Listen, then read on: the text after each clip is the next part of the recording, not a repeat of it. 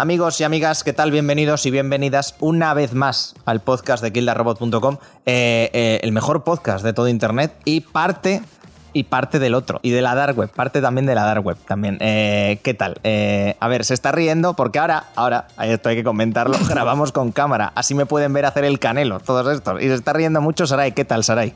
Sarai, Master of Medicine, de Master of Medicine. ¿Qué tal, Sarai? Bien, es que lo más interesante de esto es que como tenemos varios perros, pues estamos aquí, aparte de viéndonos las caras, viéndonos a nuestros perros.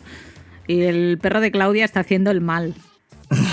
Está, eh, por alusiones. Eh, de, Master of Low. Claudia, ¿cómo, ha decidido cómo, coger, para quien le interese, por supuesto, una super caja y como no puede pasarla por la puerta para huir de la habitación con ella, pues la está destrozando aquí en directo. Lamento los ruidos que eso pueda no, Pero no, nos podría dar un montón de visitas si lo, si lo streameáramos seguro. Hombre, el streaming de perros siempre engancha bien. Hombre, por supuesto. Piensa que la parte buena es que una vez entra en modo destroyer es más rápido que se duerma. Así que win-win. Para, para, la segunda noticia ya, ya está hecho. Eh, nope. Eh, en fin, Master of Business. Mark, ¿cómo estamos? Hello, pues bien, muy bien. Ya aquí con mi, perra no está tan activa, desde luego, está solo tirada, muy tirada. Eh, es como, un, es una almohada más, ¿no? Dentro de. Sí, es una alfombra. Una pequeña alfombra. Eso está muy bien. Es la cosa más bonita. y Master of Engineering desde Alemania, from Germany. Eh, Sergi, ¿cómo estamos? Bien, aquí el único perro que hay soy yo, pero bueno, si escucháis algún ruido raro detrás mío, me avisáis, ¿vale? Por si acaso. Te, avisaremos. Yo, eh, Guille, comandando eh, la navecilla esta. ¿Pero qué Master eres tú? Eso, eso. Master of the Sad Esophagus, Sarai. es una nueva enfermedad solo para Guille. Exactamente. Eh, yo soy el genio del, del esófago triste. En fin, eh, como siempre, empezamos el programa número 82. 82 81. Mierda, no lo sé. no, no, bueno, no lo sabes tú. El 81 no puede ser. Claro pues que. No lo sé. Ahora, ahora ya me he confundido yo también. Puede que fuera el 81. No lo sé. Pero comenzamos otro programa más de Kill the Robot. No sin antes eh, deciros, eh, recordad que os podéis suscribir a nuestro canal de YouTube y sobre todo al Twitch. Le estamos dando duro, ¿eh? Al Twitch. Le estamos dando. Le, estamos. Ocho personas estamos le está, Escucha, escucha, le estamos dando como sordo al timbre, ¿eh? Al Twitch. Ya os lo digo. Eh, Además, Guille está jugando al The Last of Us 1. o sea, con spoilers. efectivamente. No, cada vez que sale una cinemática lo apaga para no, hacer spoilers del juego. Sí, como, no, esto no, esto no, esto no. Exactamente, exactamente. En fin, eh, subimos música y empezamos.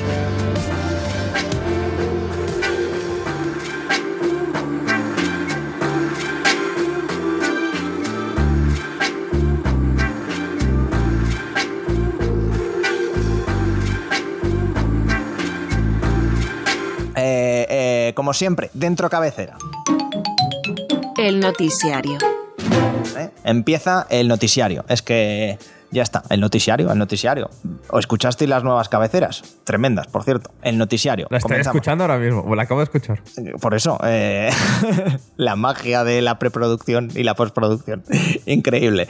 Eh, que hoy tendríamos que empezar con, lo que tendríamos que empezar. Eh, así que PlayStation 5. Ajá, por el. Bueno, por el culo te la inco, efectivamente.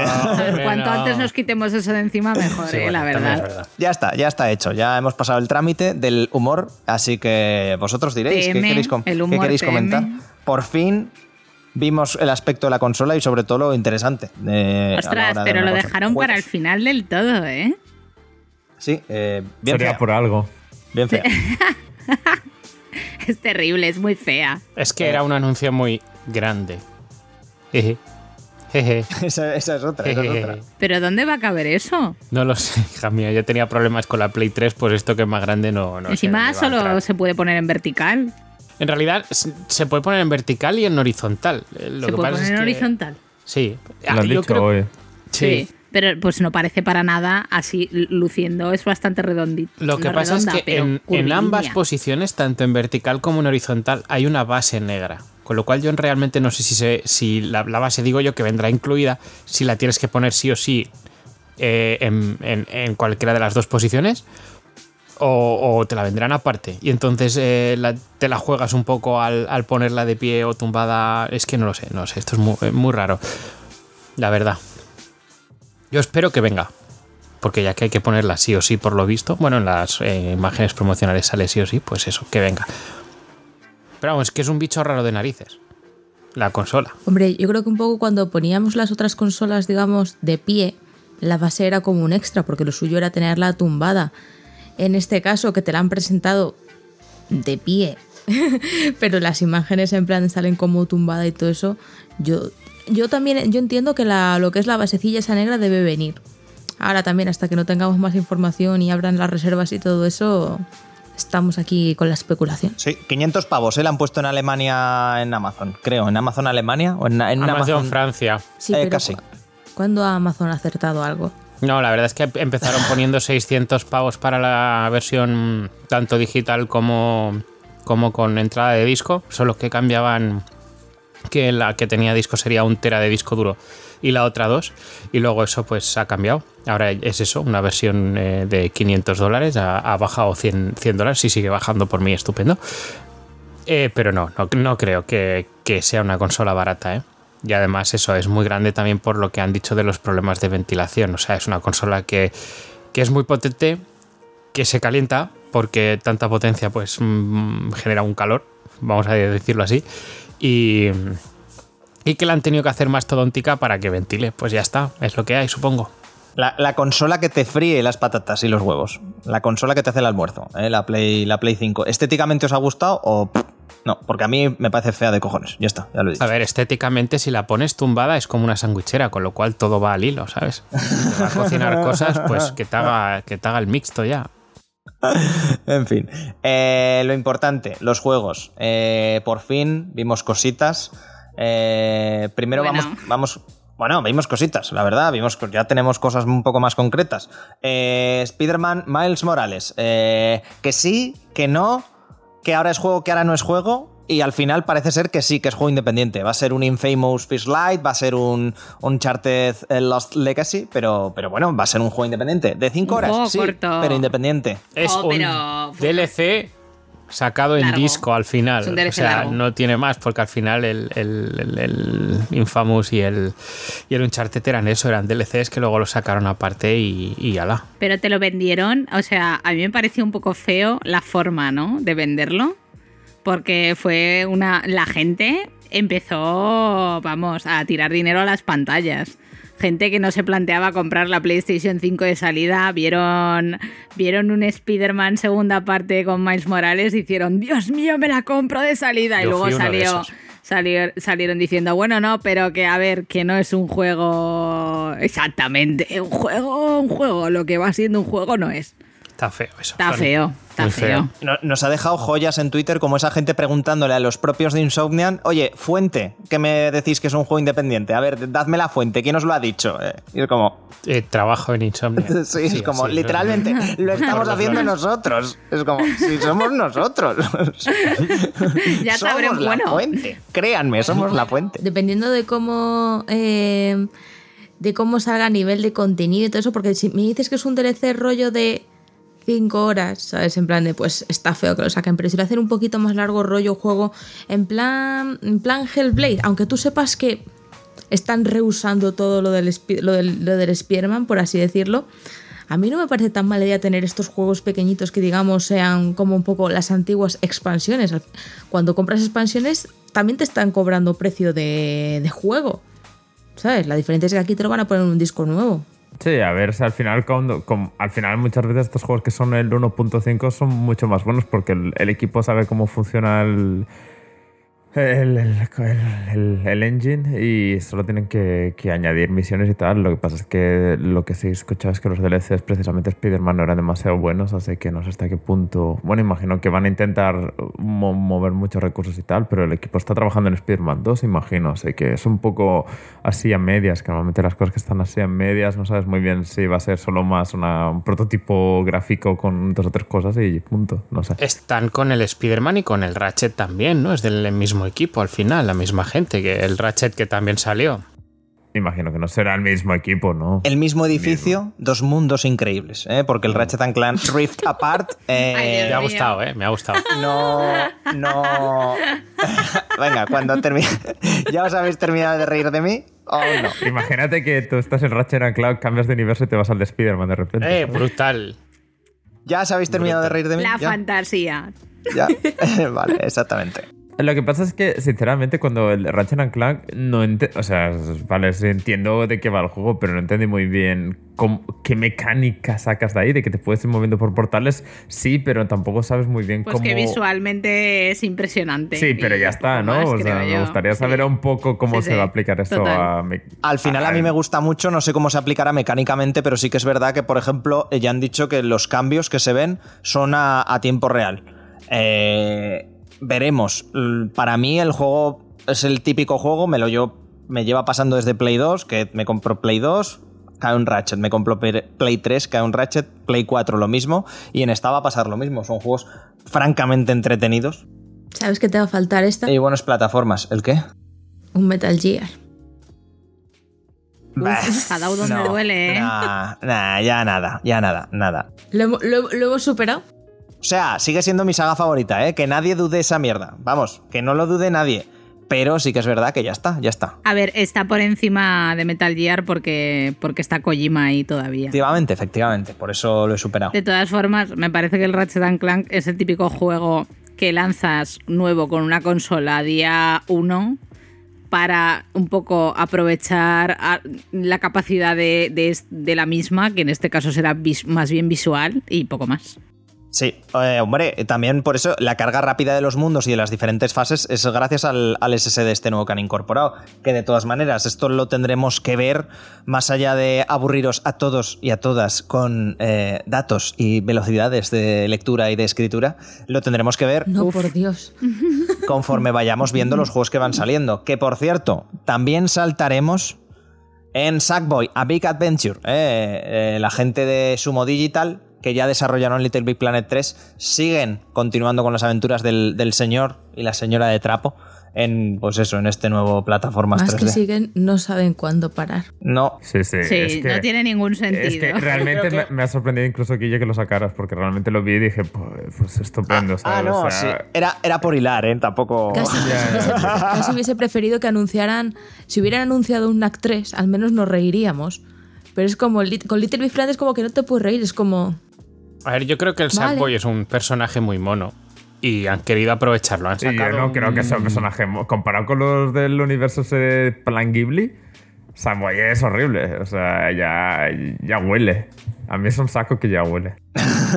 No, pues a, a mí como bichín me encanta. Lo que pasa es que yo creo que le han quitado la parte de, de construcción, ¿no? Y lo han hecho en plataformas estilo Super Mario. O estilo Yoshi, en realidad me recuerda mucho al Yoshi Eh. de Switch. Lo que pasa es que yo no sé si tienen la... El otro día no sé con quién lo hablaba. Esto también, si, queréis analizarlo ahora, lo, lo analizamos. Si os fijáis, todos los estudios first party de Sony eh, saben hacer muy bien aventuras eh, en tercera persona, de acción y, y un poquito de exploración y demás. Pero el resto de géneros... mm, No, no, es que las exclusivas de Sony son todo el mismo juego sandbox.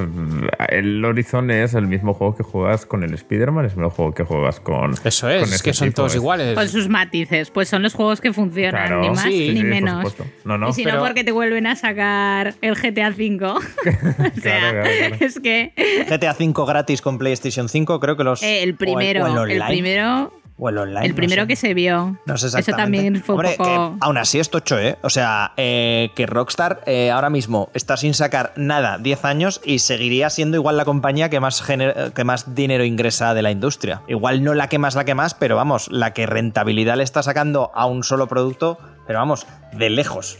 En fin, ¿El online sigue o a tope o qué? Sí, sí. Pero tú crees, eh, creo que es un poco exagerado decir eso, Guille. fue, fue literalmente el juego más vendido, no descargado, más vendido.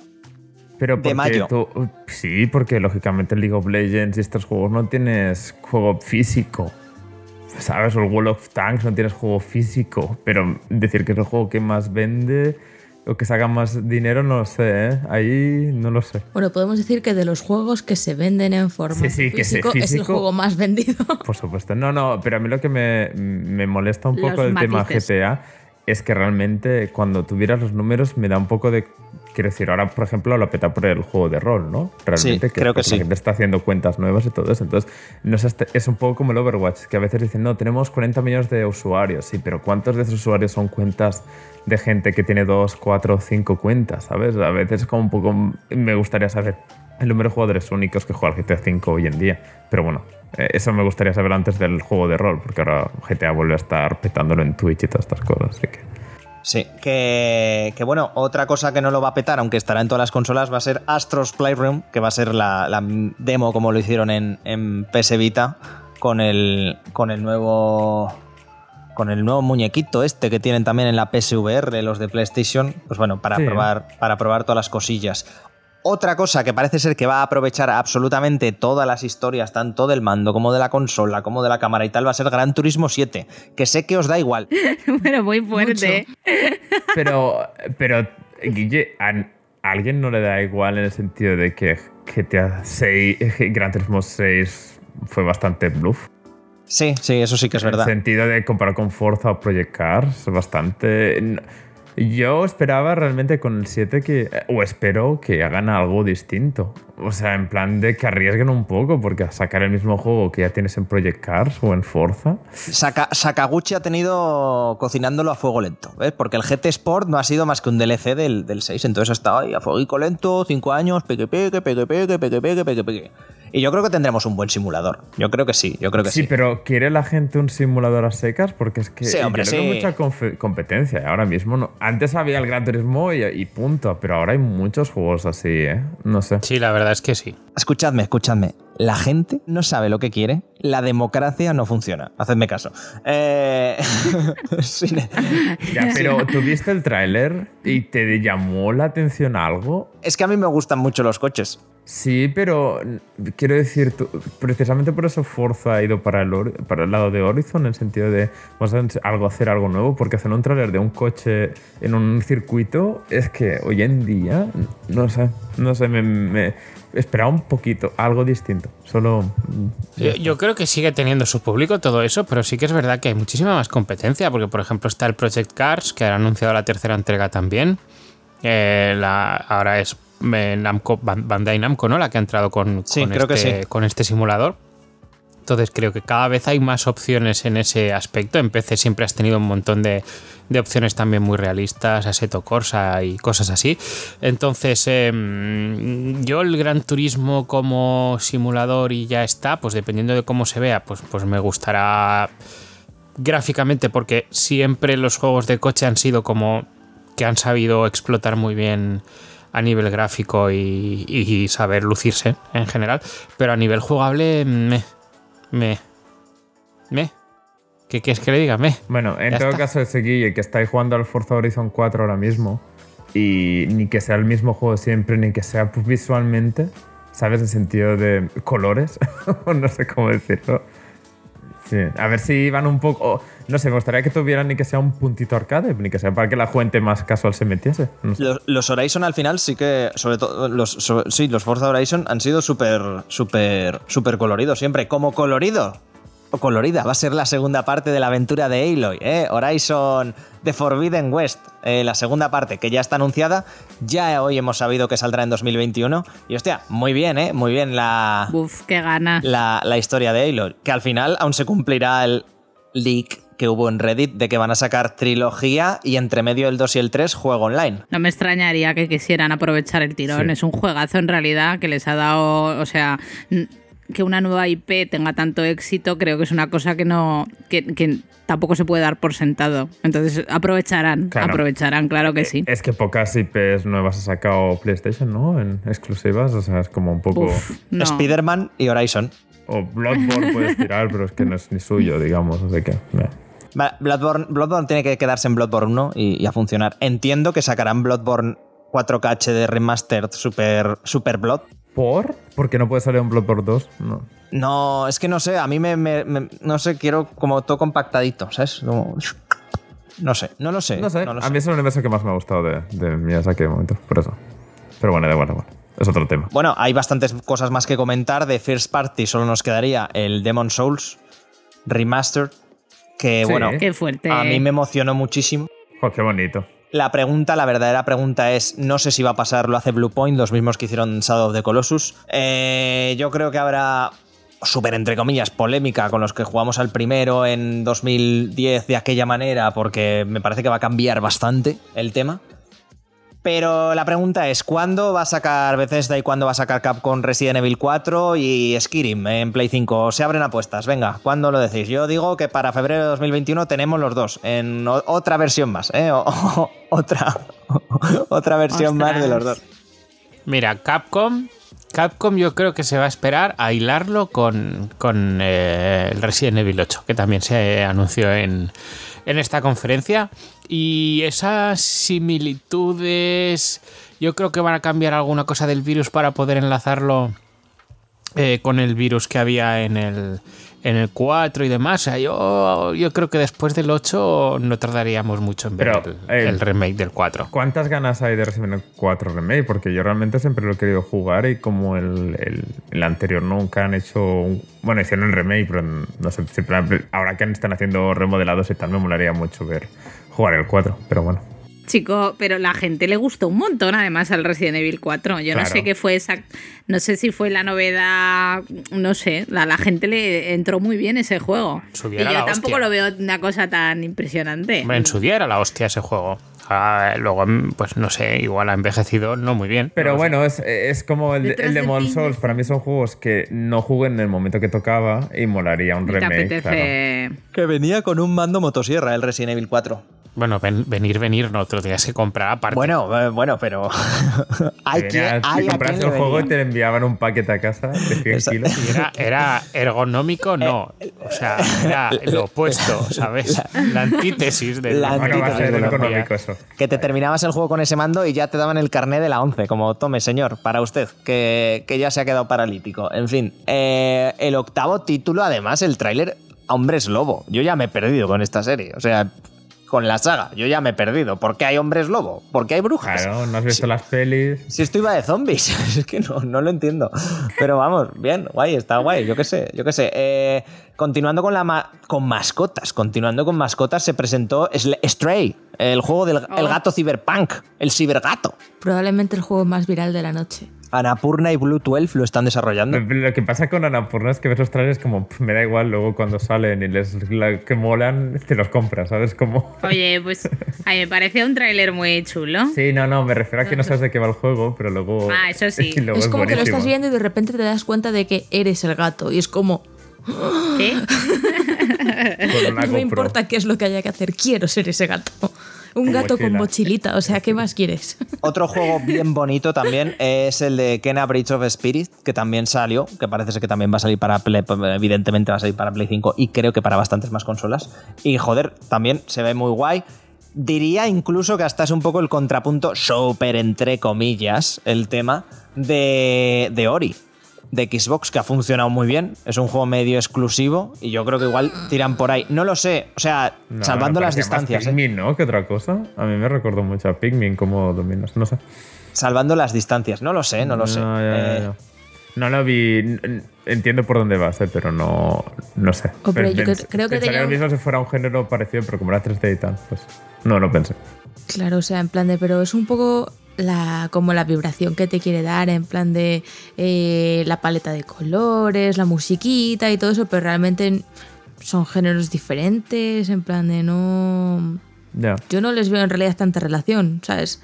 Pero muy importante, creo que, bueno, nos podemos hablarlo al final, pero un- otro estilo de trailers, ¿eh? O sea, si lo comparas esto con lo que ha sido E3 de Sony en los últimos años, hay color, hay, hay mujeres, es como un poco, no son todos shooters. Sí. La verdad, eh, yo creo que este juego fue la mejor, y el del gato, digamos, es el mejor indicativo de que los juegos se están abriendo un poco más a otras cosas, ni que sea para robar el mercado de Nintendo, yo qué sé, ¿sabes? Pero... Sin embargo, los de, los de Resogon, Housemark, eh, también presentaron Returnal, el juego este de, de la Ripley Wannabe que va por ahí reventando aliens. Eh, que sí que es verdad que, como habéis dicho, Mark, eh, seguirá por ahí. El juego de disparos en tercera persona de Sony, que será un 8, y a funcionar, y a tirar millas. Sí, pero, es una un mujer mayor. Que, que- no, di- solo quería decir que es una mujer mayor. Al final no es algo que hayamos visto tanto en videojuegos en general. No sé, a lo mejor se arriesgan en otras cosas también, pero se vio muy típico el juego. Eso sí que es verdad. Eh, uno que ha cambiado bastante, y sé que a ti, Claudia, un poco, entre comillas, creo que te ha, ha dejado un poco medio fría, es Ghostwire Tokyo, respecto a lo que vimos en, Ay, sí. en el E3 de 2019. Ahora es como otro juego con el mismo nombre. Lo comentábamos después de la esa y es que cuando al principio cuando ¿cómo, cómo se llamaba esta mujer? Ikumi no sé, la chica esta que estaba antes La, la japonesa del E E3. Esa es, la esa, esa. Que Era antes la directora del juego y después se fue, ¿sabes? Y ahora me lo explico. ¿Sabes? Porque lo presentaron ahí como una cosa misteriosa, en plan de que eh, en, el, en el teaser original la gente empezaba a, di- a disparecer en, en Tokio, se veía en plan de que dejaba en plan la ropa, el rollo, la guerra de los mundos, ¿sabes? En plan de... Ya. Y había algunos, como unos seres misteriosos que aparecían y tú estabas ahí con tu arco, ¿sabes? En plan de para luchar contra ellos. Tenía como una esa así como un poco diferente, un, un- un juego, una mezcla de terror y acción así un poco diferente, ¿sabes? En plan de con sus topiquillos, pero diferente, ¿sabes? En plan de que tenía una estética así muy chula, muy tal. Y se acaba convirtiendo en un shooter en primera persona donde se ven tus manos Tampoco queda muy claro. luchando ¿eh? contra Slenderman y la niña de The Ring. Entonces como Es que es un juego que- para youtubers.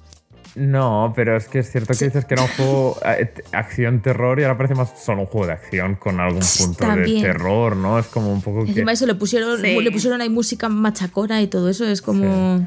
Y yo vi No tiene 83.000 nada que ver. veces los arcos típicos japoneses, que es en plan de, vale, ya, ya se he utilizado el recurso. no sé, era como todo... Me parecía una decepción brutal, no sé. Yo también. Es una pena porque pintaban muy bien y yo creo que ha pasado a ser algo más comercial. Bueno, puede ser Han que fuera un mal recortado- tráiler, ¿eh? A lo mejor era un mal tráiler y ya está. El juego lo No lo es, sé. eh, A mí me da la sensación de que han recortado, de que han metido ahí tijera en el presupuesto y ahora están haciendo algo un poquito más, Sí, esto, esto- más común. estoy de acuerdo porque, eh, o sea, el primer, el- te daba otra, el primer eh, teaser te daba otra, otro estilo completamente diferente de juego. En plan, aquí van a intentar algo salvando mucho las distancias con la comparación, pero todos sabíamos que Death Stranding iba a ser raro, ¿vale? Este juego era como, también tiene pinta de ser algo un poco diferente, algo que pretende, eh, un juego de terror que pretende diferenciarse de los juegos de terror que tenemos ahora mismo, que básicamente son Silent Hill, Resident Evil, eh, indies, ¿vale? O sea, Sí. por, por así habla- hablando un poco a grandes rasgos. Y, y al final se ha quedado pues en un shooter, ¿sabes? Que mm, es una- un poco una lástima. Pero bueno, Esto, ¿sabes? Me recuerda lo típico de quieres hacer algo distinto, ves luego los resultados de marketing que dicen, no, la gente quiere un juego de acción y hacer un trailer de acción y, y para casa. Pero bueno, Sí, pero tío, me mató eso en plan de hay tanta, hay tanto ah, eh, hay mucha profundidad de cuentos y folclore y todo eso japoneses, así mm, rollo de esto de historias de terror, de mitología y tal, y me metes a Slenderman, yo qué sé. ya, Qué bajón. totalmente. A ver cómo relaciona Guille Slenderman con la siguiente noticia. O del siguiente juego. Eh, no, una, no, no, una cosa misteriosa y que aún no sabemos qué es. Es como. No, no. Cago- Sí, joder, sí. Toma. Project Katia, desarrollado por el- con el Luminous, eh, Luminous, Pro- Luminous Production, Luminous Engine, no sé cómo coño, bueno, los de Final Fantasy XV, a.k.a. Square Enix, eh, juego a- Yo pensaba que era el 16. Yo también, además lo puse 16, pero no. no, oh sí. Y luego borraste el Mm. tweet rápido, ¿o qué? Mira, si quitas el atia y sales el etel, no sé qué, no sé, sale X sube palito. Sale un anagrama. exactamente. Que de momento Eh, se llama Project lo que sea, Project Acia, o sea que fíjate que Podría el día, ser, el día ¿eh? de Sí, mañana dicen, no hombre, que era el 16. Bueno, como Ah, ese Final ¿cómo no os disteis cuenta? que era Siguiendo como el rollo, parte porque, 3, Claro, no sale sé la qué. tía. Perdón, sale la tía un poco en plan de en deportivas, en un mundo rollo fantasía y teniendo en cuenta la estética del último, Podría ser. bien podría ser otro Final Fantasy. Solo que esta vez son un grupo de tías. Ojalá. Ojalá. Y son K-Poppers, again. it's, it's happening. again. Total. Eh, Final Fantasy 13 Versus. ¿eh? Eso es lo que decía Sergi. Acuérdate Sí. que, que tardó 10 putos. No, 10 o 12 años en salir desde que se presentó y al final acabó siendo el 15. Así Eso, que. eso me refería, que de repente es como, bueno, que, que nadie le va a comprar con ese nombre. Y recordemos que esta gente está haciendo. Ahora hablaréis de él, Sara y Mark, pero está haciendo Final Fantasy VII Remake parte 2. Bueno, pues tienen para unos añitos. El que, Así que. el que mucho abarca, poco, poco, aprieta. aprieta. A, a saber cuándo sale esto. Eh, ya por terminar un poco, ya comentaremos ahora nombres rápidos. Little Devil Inside. Eh, ese, ese tremendo Kickstarter al que aporté dinero y ya me había olvidado que había tirado mi dinero a la pantalla. Eh, hace como 6, 7 años, no lo sé. Hay gente que lo está esperando para Wii U. Solo os digo eso. Este, este, este- este juego hay gente que lo esperaba para Wii U. ¿eh? Así que, que eso, nada. Ahora parece ser que va a salir ya por fin para Play 5. Con una estética muy, muy suya. Juego de acción. Veremos a ver qué tal sale. Yo espero que bien. Porque la pinta siempre la ha tenido súper guapa. Pero bueno, Hitman 3, eh, Deathloop, Pragmata, que es el nuevo juego de Capcom. Un montón de nombres salieron en la conferencia vídeo, esto que ha hecho. Que Sony. parecía un poco de Death Stranding 2, de primeras. Sí. sí. Sí, sí, sí. Pero A bueno, mí también me lo pareció. Con la estética y eso digo, uh, se está cociendo un DLC o alguna mierda así. pero no, gracias a Dios. Además que como... Bueno, nada. Ah, no, además, ¿cómo? ¿Qué? Perdona, perdona. ¿Qué, no, qué- no, qué- no, sí. no, no, no, no, no. No, no, no. Vale, vale. Ah, que ibas a hacer un, un spoiler. Efectivamente. Ah, vale, vale, bien, bien, bien. Bueno, eh, pasamos al día de hoy. Pokémon. Sí. Bien, por fin tendré mis dientes libres, eh, libres de, De, de po- de microbios. Pokémon, eh, tipo, tipo veneno. Mira. ¿No he os ha pasado nunca que se te ha atascado un coffin entre los molares? Eh, pues, pues ahora te podrás librar de él. Yo hoy he tenido un día horrible. En plan de... Todo lo que podía salirme mal en el trabajo y en la vida me ha salido mal.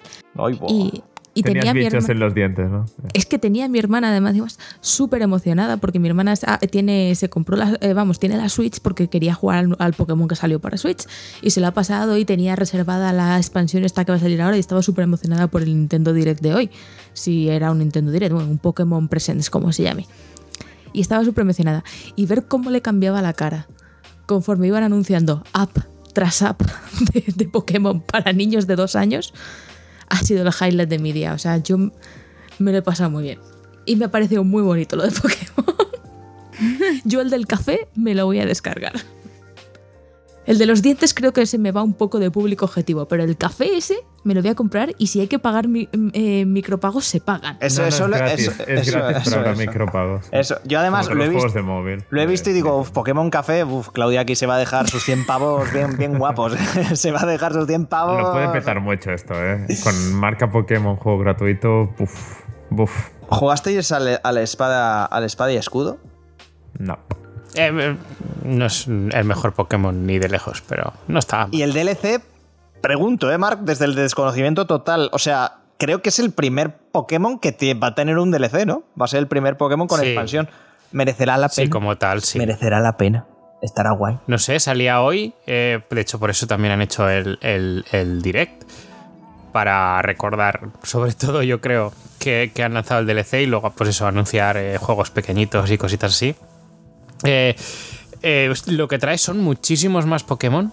En el Pokémon Espada y Escudo tenías 400 bichos para capturar, pero en realidad en Pokémon ya sabemos que hay más de 800 y pico criaturas. O sea, falta mucho todavía por añadir. Y lo han traído, no todo, pero bastantes más bichos de los que yo me esperaba que traería el DLC. Sí que han debido traer. Mínimo 200 más debe haber. Jodo. Se Sí, nos sí, va sí. de las manos ya. Sea, son- o sea, yo creo que pretenden entre este DLC y el siguiente, al final tú compras un pack de dos DLCs y la segunda entrega que sale en otoño yo creo que será para, para terminar de añadir el resto. Completar porque ya- Pokédex. La segunda, Exacto. la segunda expansión, o sea, la que sale en otoño, además incluye área nueva, ¿no? Creo. En Sí. plan de. Sí, esta también, las dos, ¿eh? Las dos Ah. tienen áreas nuevas. Eh, lo único que mm, en el de aquí, pues bueno, ambas tienen historia, pero la historia parecía como más centrada en, en Pokémon, vamos a llamarlo típicos, normalitos. Sin embargo, el, el segundo DLC tiene pinta de estar más centrado en, en el tema legendarios y demás. Así que mm, incluso con añadidos de, legendarios oscuros y, algunas cosillas así. O sea que ah, entre una parte y otra yo creo que compensarán y harán, toda la, Pokédex al final. Sin embargo, eh, de, los anuncios que hemos hablado que, han hecho hoy, que son el Pokémon Smile, que es este de lavarse los dientes, que tienen unos bichos, los, Pokémon, el diseño que tienen son muy monos, o sea que a los pequeños les encantará. El del café, que estoy seguro que será adicto de narices, además.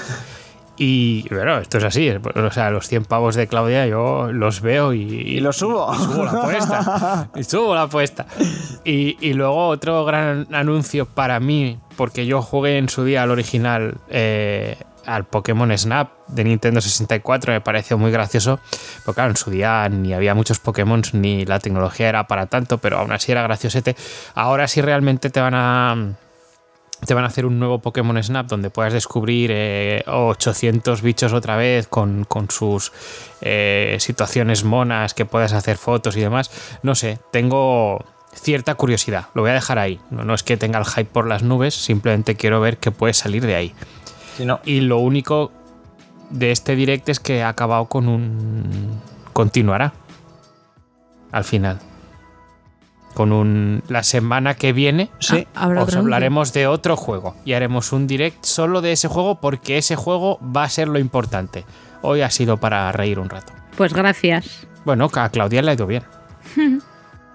Eh, exactamente. Más cosas, más anuncios. Lo voy a pasar muy por encima porque sé que ya, eh, al igual que el Gran Turismo 7, suda donde la espalda pierde su nombre.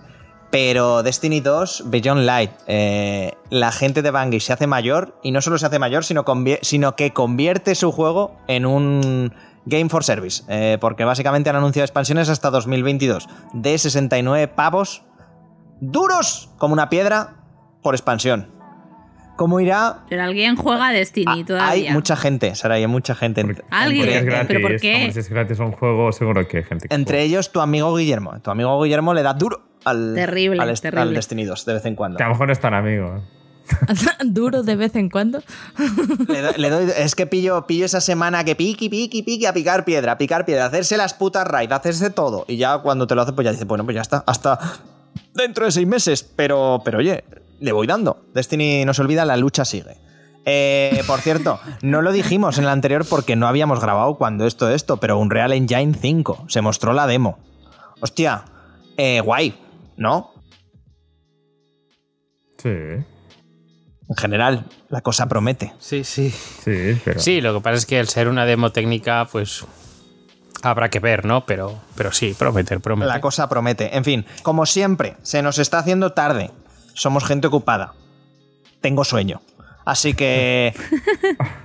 Lo de. Lo de nada, iba a decir el tráiler de Paper Mario, pero me parece, Mark, que sigue siendo el mismo Paper Mario que anunciaron hace unos meses. Bueno, no sé si meses, pero es bastante nuevo. Lo que pasa es que lo han anunciado en plan. Toma, que tienes este juego y además te lo saco en el mes que viene. Y es como, ah, vale. ok, ok. alright. Sí, sin más. Nintendo está como lanzando las cosas así por sorpresa. Pues bien, yo qué sé. Eso, antes de subir volumen y pasar a la sección central, rápidamente. AMD lanza nuevos procesadores. AMD Ryzen XT, más baratos y más rápidos que los actuales. Y Sarai, nuevo Kingdom Hearts. Esto es real. Sí, sí, es real. Para, Estoy soñando. Es una pesadilla. para PlayStation 4, Xbox One y creo que es Switch. No, Sí, Su- sí. Switch. Sí, sí, sí, sí, sí, Switch también. ¿Is this real life or this is fantasy? ¿Por qué? ¿Por qué? Es Pero que- suéltale todo, ya. O sea, si le vas a decir eso, dile qué tipo de juego es. Es un juego musical, es verdad. Sí. Pero enlazará la historia, seguro. Sí, creo Será el típico juego de Kingdom Hearts que tienes que pasarte para enterarte de los demás. que sí que bueno, tiene- espera, eso no se puede Al hacer. menos al final del tráiler de ese juego había como. Ah, pero has llegado a ver el tráiler entero. Sí, es que al No te final rendió del a mitad tráiler de decían, decían, exacto, decían, si pasas de mitad de tráiler pasan cosas. De- Pasan cosas. y- exacto. Y, y, eh, correcto, es verdad. Cosas indescriptibles. Se ve como Kairi, Kairi tiene que recuperar a Sora de, de- Bueno, ya no digo más, pues La si no queréis jugar a Kingdom Hearts 3, pues pasan cosas. Y Kairi tiene que ir al rescate. Ahí lo vamos a dejar. Con lo cual, eh, sí, continúa con lo del Kingdom Hearts 3 y va a ser importante, como siempre. Todo lo importante donde está en un juego principal numerado de la saga. No, Ah, no te en las mierdas de alrededor. Luego sacarán otro Kingdom Hearts y te harán un resumen. Eso sí, claro. No. Que lo meterán en el Es excesivo, 3.2 mm, Recore Systems y la vida de eso. Mira, después del cuarto, quinto año de espera del Kingdom Hearts 3 después de su anuncio, ¿cuánto tardó en salir Kingdom, Heart- en salir Kingdom Hearts 3? ¿Otros 10 años? Sí, más, creo que hasta 13 o 14. Pues eso de que al cuarto o quinto año me cansara de esperar y dijera la mierda Kingdom Hearts es la mejor decisión que he tomado. En general, en tu vida, en tu entera vida. Podría ser, ¿eh? Podría ser. No reís, pero. Hay veces que abandonar yo, es yo creo que sí. Eh, Y en este caso, la historia me sigue dando la razón.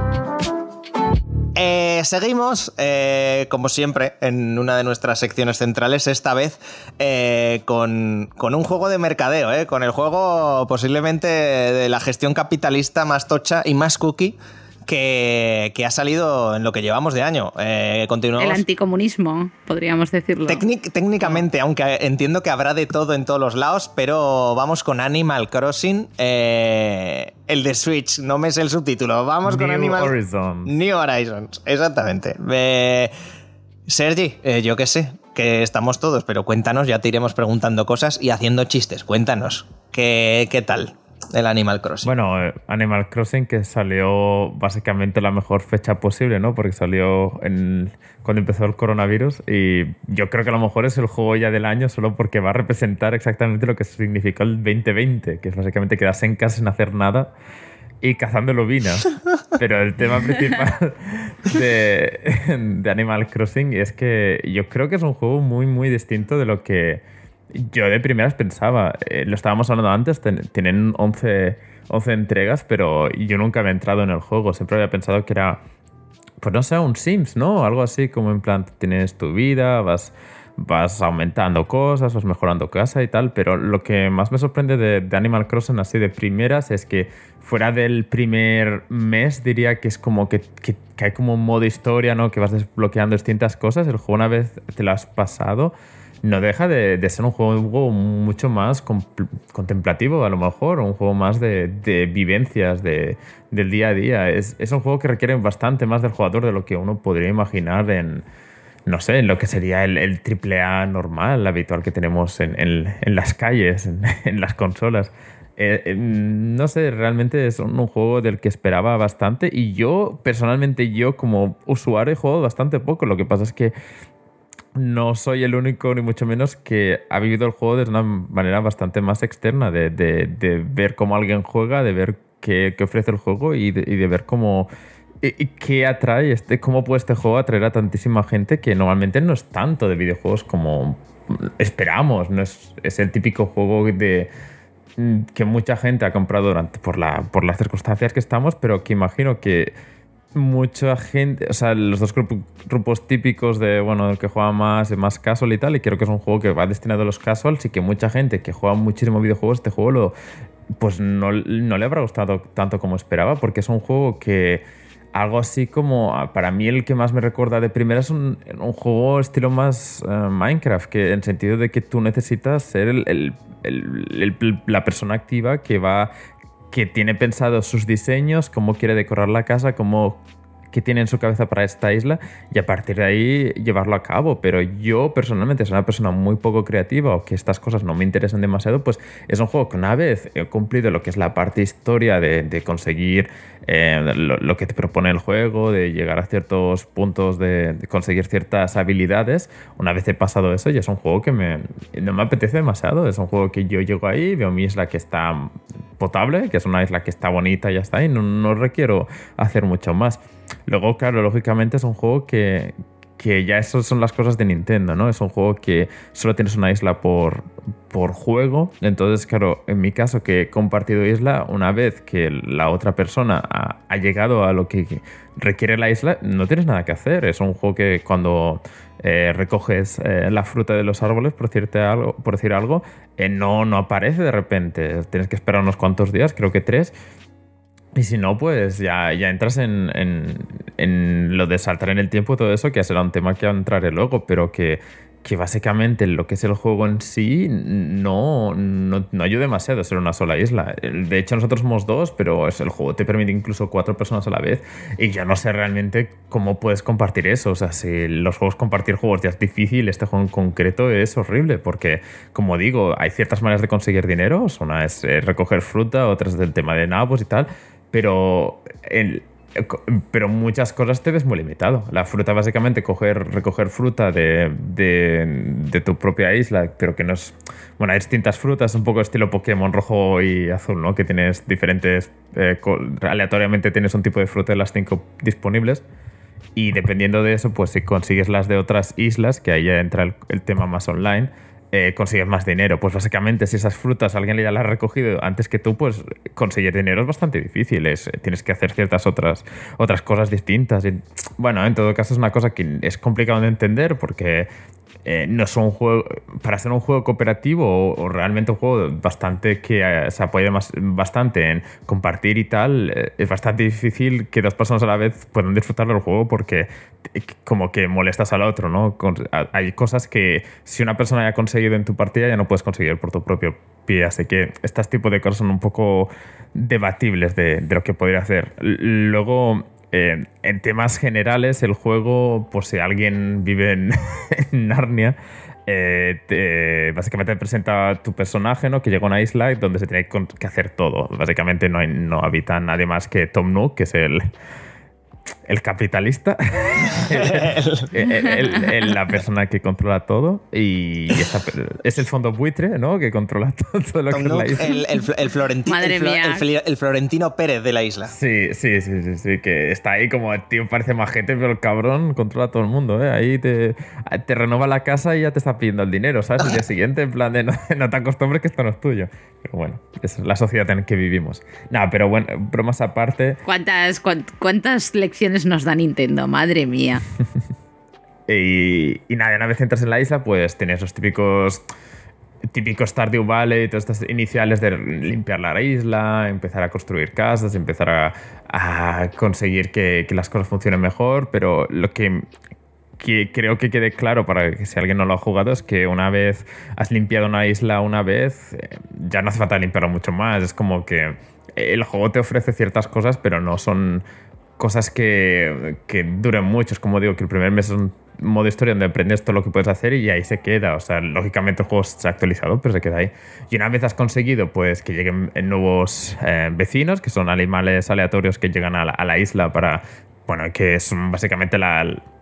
Yo creo que son más entretenidos, ¿no? Son distintas pers- animales antropomórficos que tienen su tipo de personalidad. eh, hay- eh, tienes una lista de cada animal tiene su nombre, online puedes ver lo que quieren, cómo son y tal, no sé cuál, el pool es de 150 o algo así y a partir de ahí pues acabas teniendo como 8, 10, creo que 10 en tu isla y digamos que son un poco la, la gente, lo que da un poco de vidilla a, a tu isla. Aparte de eso pues a medida vas aprendiendo a hacer tus propios muebles y, y a ganar dinero con los que compras otros muebles y a partir de ahí pues vas decorando tu isla, no, no hay mucho más que hacer que ir a tu isla y, verla mejorar, ver cómo va, ganando valor, porque tienes como distintos retos de como más bonita sea la isla, más estrellas recibe, y bueno, cosas de estos pequeños retos, pero que es un juego que no te fuerza para nada a que sea de una manera la isla, ni mucho menos. De, de hecho, de ahí viene la gracia, ¿no? De buscar en internet distintas islas y ver cómo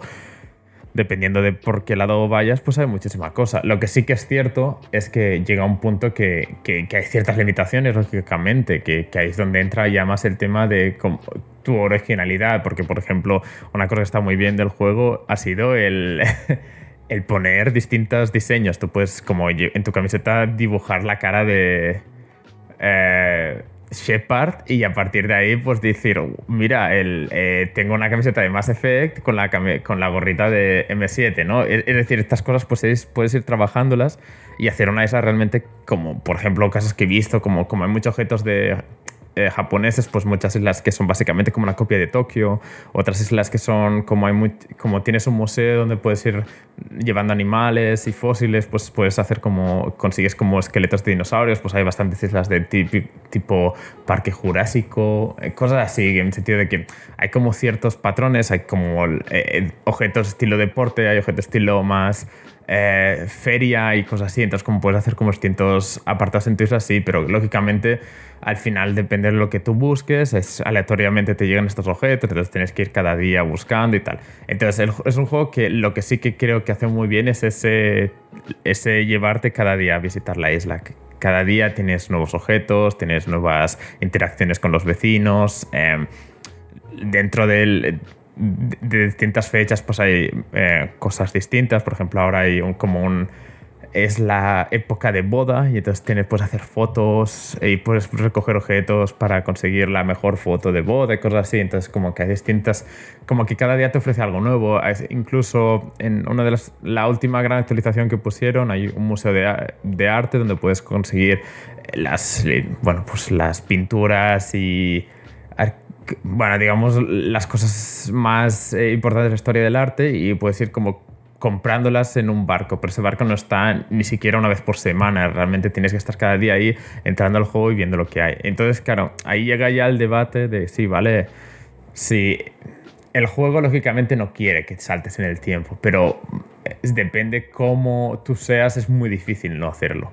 Porque, por ejemplo, hay, em, hay una cosa que a mí sobre todo es el motivo por el que salté en el tiempo al principio, es em, tú tienes un objeto para saltar, pues, digamos, ríos, ¿no? Entonces, sobre todo al principio, si no tienes este e, estos, eh, em, bueno, si no tienes ningún puente en, en, la isla, pues tienes que ir como con este objeto en la mano, porque cambiar de objetos realmente no es lo más cómodo. Hay ciertas cosas del juego que no sé no están como optimizadas, no quieren que cueste cambiar de objeto, no sé cuál es el motivo de diseño para hacerlo, pero claro, cada vez que estás con buscando, siguiendo un insecto con tu caza mariposas y vas detrás del insecto y no lo pillas, entonces salta al otro lado del río, bueno, eh, sigue volando hacia el otro lado del río, tienes que saltar, cambiar el objeto, buscar el, como la pértiga para saltar al otro lado, lo cambias, luego vas a por el y sabes, es como todas estas cosas que son un poco como, ay, que, no sé, estamos en 2020, estas cosas de diseño son un poco pesadetas, entonces claro, es como a la que te ofrecen construir un puente, te dicen, vale, mañana estará listo, tienes ganas de saltar al día siguiente y ya tener el puente en tu isla. Porque además, como digo, si tú quieres, por ejemplo, trabajar en tu isla de construir puentes porque por tu diseño en la cabeza de cómo quieres ser tu isla y tal, eso de no poder, bueno, puedes hacer como una preview de cómo va a ser el, el, puente al final, pero es como que tú quieres verlo acabado. Entonces, como esa idea de espérate un día, espérate un día, es como se hace bastante pesado, sobre todo cuando quieres un objeto en concreto también tener como ir esperando cada día hasta que salga, pues yo entiendo que hay gente paciencia, paciente en el mundo, pero yo no. Y por eso digo que hay ciertas cosas. Hmm. Dime, dime. Pero quizá eso engancha más. Sí, yo entiendo que es, que es el típico ruleta de, de típica de juego de móvil, ¿no? De decir, bueno, entra cada día. Sí, exacto. Me recuerda mucho. Sí. Pero claro, por otro lado, es como que si tú tienes un domingo para trabajar en, para trabajar en tu isla, pues lógicamente pues quieres eh, usar todo el tiempo para ello. Y ahí es donde tienes las grandes diferencias, sobre todo en el primeros, los primeros dos meses, donde las cosas se iban desbloqueando y habían cosas que iban surgiendo poco a poco.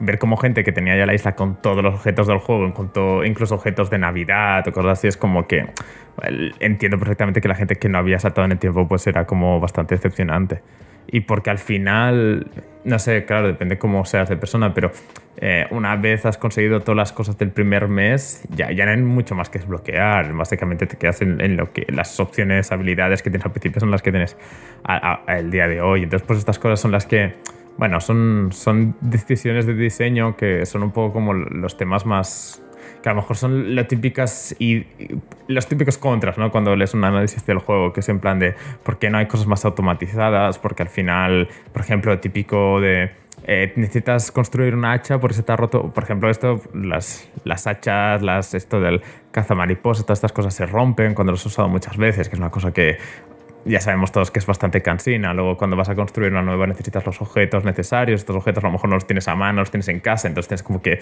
Tienes como esta. Es, eh, ¿cómo decirlo? Esta diagrama, ¿no? De quieres algo, vale, para construir algo necesitas ir a tu casa y conseguir objetos. Vas a tu casa, cuando estás en tu casa ves que las cosas están desordenadas, vale, desordenadas las cosas, ¿sabes? Entonces vas perdiendo tiempo y tiempo para construir una hacha al final, ¿no? Que seguramente en otro juego ni se te rompería y no estarías perdiendo tiempo en esas cosas. Y, y claro, son todas esas cosas que, que hacen que el juego se haga como, que, como decías al principio, yo creo que es la gran reflexión para mí del juego de tiene que ser un juego que tú quieres jugar, es un juego que requiere tu paciencia y es un juego que, que no te pone las cosas súper fáciles. Lo que pasa que es un juego que tú te pones a jugar y es que es la preciosidad en persona, o sea, es lo cookie, ¿sabes? Es como el- Leí el otro día un comentario que es totalmente eso, es que hasta las tarántulas son cookies. Es que es, cazas un tiburón y te parece como, joder, qué majo el tiburón. Es todo, todo es tan mono, toda la ropa que, que te pruebas es como, ah, mira qué bien te queda todo, ¿sabes? Es como, eh, visualmente es una maravilla y realmente por eso la gente se ha enganchado tantísimo y en esta época de que las noticias no son demasiado buenas, pues entrar en una isla donde todo es perfecto, todo es bonito, hasta y excepto los días que llueve, siempre es como te, te, te encuentras ahí una cosa bonita, todos los vecinos te adoran, si eres tú el que decide si se van o si se quedan, es como que eres tú, el, eres, es tu isla al final, aunque no, no es tuya porque es de Tom Nook, pero al final tú tienes esa sensación de que, que es tu isla. Y, y sobre todo está muy muy bien el poder, aunque esté optimizado como la mierda, pero el tema de visitar otras islas para darte cuenta de de ideas que ha tenido la gente y decir, hostia, pues realmente, que no me había nunca pensado que si hacías, juntabas esto con esto, pues parece otra cosa que no había, nunca había pensado. Ya. y, es eso, por ejemplo, tener una fuente en tu jardín y después ver en que en internet gente ha hecho diseños de piedras eh, para el suelo, entonces claro, queda como más una plaza de pueblo con su fuente en medio. Entonces, ah, mira, pues es una buena idea. Y, y hacer eso, que parece como una idea que a lo mejor en otro juego te costaría cinco minutos, aquí requiere como que tengas un proceso, que ordenes las cosas, que montes el suelo y al final acabas perdiendo toda la tarde en una fuente, pero bueno, al final cuando al día siguiente ves la fuente estás orgulloso de haberlo hecho. Y yo creo que, que por eso creo que es un juego que requiere eso tiempo, pero realmente que es tan bonito y tan bien hecho que, como visualmente está tan bien hecho que tienes ganas de, verlo acabado. Y nada, y en eso em, conozco mucha gente que, que llevan muchas horas en el juego. Es uno de esos juegos que sin querer se, te va el tiempo y, y la gente con la que lleva, sigue jugando, pues lleva ya mínimo 300 horas invertidas en el juego porque, como digo, es que el, el tiempo bueno en este juego. Hay tan, hay tanto por hacer, pero es ni que sea siempre lo mismo. Hay- recoger la fruta de los árboles requiere tiempo y tiempo y, y dinero y el dinero pues es básico, pues entonces pues como se larga. Y al final es como este análisis que se larga y no quiero que se largue mucho, así que si tienes Jolín, alguna pero- pregunta... Pa'lante. ¿Qué opina Sergi de Animal Crossing como, aparte de para ser lo más cookie del universo y tener a un montón de gente entretenida en esta cuarentena, eh, la forma de sacar lo peor de cada uno? Porque yo tengo una chica en Twitter que la veo todos los días y elige a sus, a sus, a sus vecinos de su isla conforme lo monos que sean los personajes. Y siempre sube las historias de cómo echa a los que no les parecen guapos y me parece horrible. Ya, yo, yo- yo entiendo que al final, al final, yo eso también lo tengo en casa. Eh, el tema es que el juego lógicamente está abierto, no quiere restringir nada de, de cómo seas como personalmente, ¿no? En plan de que si tú eres un bicho raro, puedes tener vecinos que son raros. Que si eres en plan cookie, puedas tener 10 vecinos que sean rosas, ¿sabes? O si te gustan los gatos, que todos tus vecinos sean gatos. O sea, el juego te permite eso.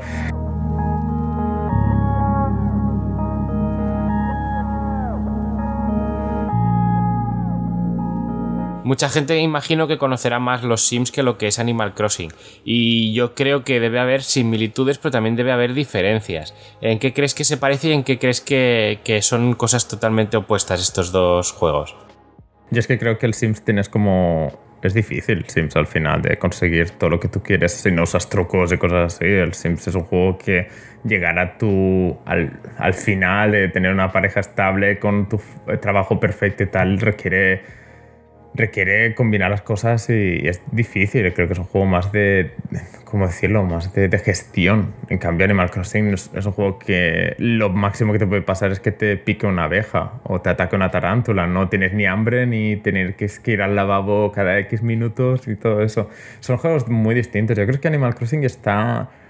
Yo creo que para nosotros es un juego difícil de entender porque es muy distinto a lo que estamos acostumbrados. No, no es tanto de no es un juego que, lógicamente, está enfocando a que tengas tus, tus misiones dentro del juego, pero no son eso de, wow, has conseguido talar 10 árboles y el juego te dice como, ten, muy bien, has ganado puntos, punto. Nosotros esperamos que cuando tales 10 árboles tengas una hacha mejor, o a lo mejor que ta- tales los árboles más, más rápidamente. Ahí no, es básicamente el juego como lo empieza el primer día, básicamente es como se queda. Es, es, es distinto y me parece que es bastante interesante porque es de- creo que por eso atrae a gente distinta, porque no es el típico juego y, aunque los Sims sea un juego que gusta mucho, eh, Animal Crossing creo que o sea, es que son muy distintos, pero a veces como que como al final tienes como tu vida y puedes controlar muchas cosas de lo que pasa, pues que atrae también a, a- a gente del mismo estilo.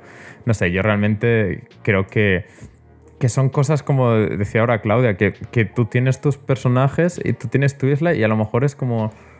eh, no me gustan mis vecinos y el Sims 4 no puedes cambiar de vecino, a lo mejor tienes que como crearte tú nuevos, puedes como gestionar estas cosas. Animal Crossing es como tienes que esperar que ellos se quieran ir, es como que es mucho más real dentro de lo que cabe, es como que las cosas cuestan más y yo creo que Sims es un poco más entretenido en el sentido de más locuras, ¿no? Hay sirenas, vampiros y cosas así. No sé, son juegos muy distintos al final. Sencillamente lo he comparado al principio porque tampoco puedo compararlo con mucho más. No es el típico juego gamer Animal Crossing, por decirlo de alguna manera. Y hay juegos parecidos.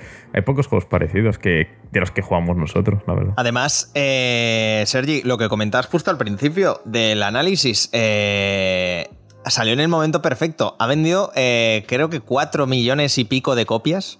No, mucho más, ¿no? ¿Cuatro?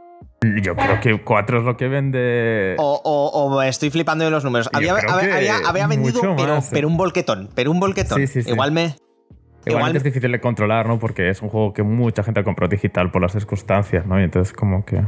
Pero, pero, pero un volquete, que además lo- yo es que no sé si era 4 Bueno, de lo que decían es no de que desde que hay registros es el juego de Nintendo que más ha vendido después de, de Mario, de Smash, ¿no? Creo que era que Joder. A ver, según esto, y es una noticia de hace, mm, bueno, un mes, o sea que habrá vendido más, pero en los dos primeros meses, básicamente, pues una noticia de mayo, vendió 13 millones y medio de copias. Pues igual, igual eran 40, 200.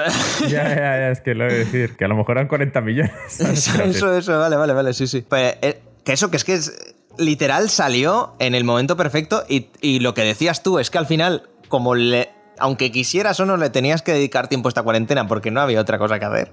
Claro, es, es, es el típico juego de que por dinero invertido le sacas mucho provecho. Pero lo que decía, que yo es un juego que juego muy pocas horas, sencillamente, porque no es el estilo, estilo de juego que me, me interesa de reto ni, ni de, de entretenido. Para mí es un juego que lo que me lo que te trae el juego no es lo que me llama a mí, pero lógicamente mucha gente lo está disfrutando, o sea que no. Pero no, llama no a soy mucha raro, gente, o sea, efectivamente. Dime, dime, Sara. Que llama a mucha otra gente, efectivamente. Claro, claro, claro, claro. Eso yo creo también que ha habido mucha muchas compañías que han decidido retrasar sus juegos y todo eso pensando que era un mal momento para lanzarlos y Nintendo es el único que ha dicho eh, no lo estáis mirando bien. This is the moment. Pero es que el juego era para Navidad, ¿no? En realidad era más en plan, lo sacamos ya porque la gente lleva esperando cuatro meses, ¿no? No sé, al menos por aquí, cuando el juego salió algunas semanas después de empezar la cuarentena y era como que eh, se contaban las horas más que los días, ¿eh? había una- unas ganas tremendas. Y realmente es un juego que entra muy bien por, ese, por lo que decía el Guillo exactamente, porque es que es un juego de perder horas y ahora es lo que la gente necesita. A mí me sorprendió el, el tema de que arriesgara precisamente Nintendo, que yo creo que es la que a lo mejor dentro de lo que es la apuesta digital eh, es la que más floja está, vamos a dejarlo así.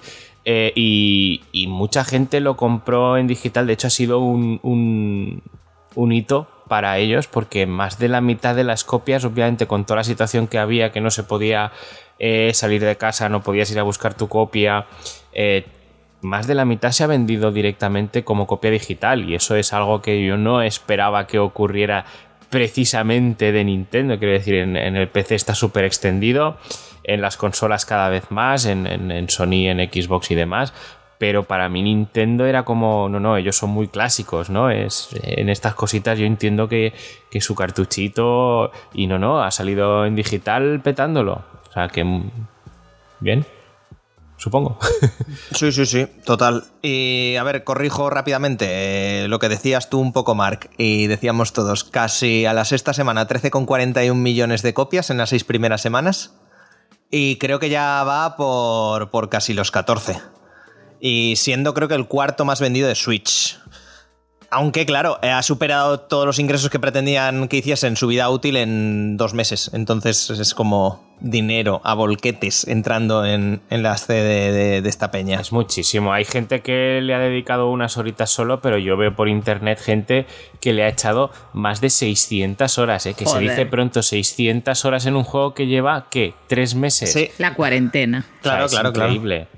Bueno, a todo esto, si vosotros sois usuarios y jugadores de Animal Crossing, friendly reminder, consultad cómo tenéis el tema de los nabos, por favor, hacedlo ahora. Eso, es eso, eso, eso era- Sé, sé que es importante, no porque juegue, sino porque en internet es el tema estrella, el tema de los nabos. Ayer me enseñó una amiga que tiene en favoritos en el móvil de su navegador el calculador de nabos. Sí, una, una calculadora. No sé qué hace, pero ahí lo tiene. Yo hay un, Ah, ¿Queréis la Un- explicación? O da igual, queréis vivir en la fantasía Antes, de no saber antes lo que de la, es? antes de la explicación, antes de la explicación, por favor, déjame comentar un- uno de los que tengo yo en Twitter que se hace un Excel. eh, eh, antes de que me quites esa fantasía, exacto, yo, es que esta película es impresionante. Se hace un Excel con todas las variantes, desviaciones, eh, unas. Buah, unos análisis que digo. De Esto confianza". es increíble. Tú, tú te haces esto en tu economía doméstica y tienes que tener un ahorro del copón. Yo creo que sales eh, eh, con, con más dinero del, del que ganas al mes. O sea, no sé cómo lo... Pues con los nabos, impresionante el tema. Bueno, y, y sí, por favor, yo, yo ya me puedes quitar la magia si quieres, pero quería comentarlo antes de... No, solo básicamente el, el tema nabos es como... Es bastante curioso porque nabos viene del japonés, ¿no? De que la traducción del japonés es como acciones y básicamente lo que compras, tú compras unas acciones que representadas en nabos y cada domingo por la mañana solo puedes comprarlo durante las, que diría que entre las 8 y las 12 o algo así, 10 o 12 o algo así, como por la mañana eh, dos, cuatro horas no puedes comprar los nabos y, y estos nabos eh, tienen un precio aleatorio, digamos, y durante la semana los puedes vender. Y el precio es también aleatorio. Lo que pasa es que lo que decía Sarai, tienes como aplicaciones y webs donde se ha calculado ya cuánto te pueden ofrecer y tal. Y el drama es que solo tienes una semana para venderlos. Entonces hay un- de ahí hay la, Claro, tú compras muchos porque quieres ganar mucho dinero y de repente en la tienda en ningún día te dan un precio igual o superior y te quedas ahí con los nabos en tu casa podriéndose. Y, y eso es el drama. Y, y me ha Ojalá pasado. fuera y me literal. ha pasado y me ha tocado ir corriendo a los amigos en plan, por favor, retrasa la hora de tu juego, que voy a venderlos a tu, en tu isla y cosas así. Así que bueno. El IBEX vegetal, ¿eh? Sí, sí, total. digamos, ¿Y por qué tanto eso? Porque es como la manera más fácil de ganar dinero sin, como decía antes, recoger fruta o vender los insectos que hay en tu isla. Es como la manera. Yo tenía una vez que vi eh, eh, un tweet, ¿vale? Que estaba puesto como hace como 20 minutos, una cosa así, de un tío que había subido la foto de que tenía sus nabos a 650, una cosa así, una, cosa, una cantidad que había sido una locura. Se lo pasé a mis primas, que son las que están súper enganchadas. Y fueron y ya no, ya estaba la isla tan peta Sí. que no se podía acercar nadie más. Y eso en 20 minutos. Bueno, que en Twitter 20 minutos es una barbaridad. Pero ahí estaba, ¿sabes? En plan de que está todo el mundo pendiente, ¿sabes? Y a la mínima, Yo, yo creo que lo comenté en otro podcast, pero también vi esto cuando empezó con el tema de los nabos, alguien que los tenía a 500 y pico largos y le vino Elijah Wood, el señor Frodo, Sí. por Twitter le dijo, hey, eh, me interesa, me voy a tu isla. Y se pasó todo el día con ese señor en la isla. O sea, alguien que no conoce, un fan, o, o no, a lo mejor ni siquiera eso. Te va Elijah Wood, el muñequito de Elijah Wood, y se hace fotos contigo y tal. Y de paso, pues vende los nabos para sacar provecho. O sea, es un juego maravilloso. es- Connecting People. Esto es como Nokia. O sea, que, a- Maravilloso. que al final es el componente multijugador, ¿no? El visitar la isla, tradear con nabos y es lo que, lo que se gestiona, más o menos. El nabo de Wall Street. Total, Es total, esto. total, total, total. Me hace. Sí que es verdad que. Eh, no sé si terminando, ¿no? Pero una cosa que comentasteis en su día, Sergi, tú y, y, y Gabriel en el grupo, que tenemos es lo que has dicho, que es increíble que a 2020 no se puedan tener dos islas en una consola. Que, joder, en una casa normal aunque seas pareja y juguéis los dos, solo suele haber una consola de cada. Entonces, es como. Bastante tienes con pagar las hipotecas de las casas como para encima meter a otra persona a jugar aquí. Claro, no, pero me refiero, joder, si Sergi y su pareja, si Gabri y su pareja, si eh, Mark y Sarai se compran un Animal Crossing, no se tienen que comprar dos consolas, dos cartuchos para. para tal. Y el tema es lo que comentaba antes. Por ejemplo, tú cuando llegas al vigésimo día o algo así, es como que, pam, ahora puedes construir puentes, pero yo a lo mejor no he jugado tanto y a lo mejor ese, para mí eso pasa unos cuantos días después, pero la isla ya está llena de puentes, entonces yo no necesito montar ningún puente. Es como que creo que el juego ha hecho un mal trabajo en... yo creo que el juego espera que juegues todo el rato con juntos, ¿no? Como que de- con dos personas a la vez, pero es que realmente tampoco eso está muy bien implementado, porque tampoco es como que puedas hacer tanta opción como el que es el, el, el- personaje uno. Entonces, como que no hay ninguna manera que realmente funcione demasiado bien. Sencillamente es como, eh, al final el personaje 2 lo único que hace es ayudar al primero en, conseguir las cosas y ya está. En ningún momento puede tomar el control ni nada por el estilo. Y es como, bueno, entiendo que es Japón, es Japón donde la gente vive sola, entonces como que no lo han pensado Bueno, mucho. no sé. Tampoco, tampoco olvidemos que, que Nintendo ha creado Toon Look, entonces al final sigue en la misma línea. ¿Quieres jugar con otra isla? Cómprate una segunda consola, joder. Ya, a lo mejor es eso. Como llevar la, la filosofía esta al, al extremo, ¿no? Eh, vale, pues no sé, algo más que tengamos que añadir, que quieras añadir tú, Sergi, que tengamos que decir. No, básicamente que espero que todos lo estéis pasando muy bien con Animal Crossing y los que no, pues es lo que digo, es un juego especial y que no recomendaría mucho jugar si no sabes lo que va. O sea, no, no pilles el juego en plan cuando esté oferta, pues solamente estaría oferta de aquí unos meses y sea en plan de, ah, como la gente juego me va a gustar. Y es como, espera, ¿eh? que el juego requiere ciertas cosas que a lo mejor no. Yo realmente la gente que veo que lo disfruta más es la gente que tiene mucho tiempo o que tiene como ganas de crear cosas o tal y, y a partir de ahí pues lo está disfrutando, pero yo no. Muy bien, pues bueno, eh, amigos, amigas, hasta aquí Animal Crossing, que no ha estado nada mal el análisis, vaya. Eh, Sergi, un, fuerte aplauso para el amigo Sergi que se lo ha currado a tope. Ahí, ahí, ahí, ahí. Ahora tenemos que aplaudir cada vez que alguien haga por el podcast, ¿no? Eh, Por supuesto. eh, efectivamente, es la nueva normalidad. Eh, así que subimos. Espera que me ahogo. Subimos Una agua. es que me he comido una almendra. Antes de empezar a grabar, perdón, eso, que subimos música en esta nueva normalidad y nada, continuamos.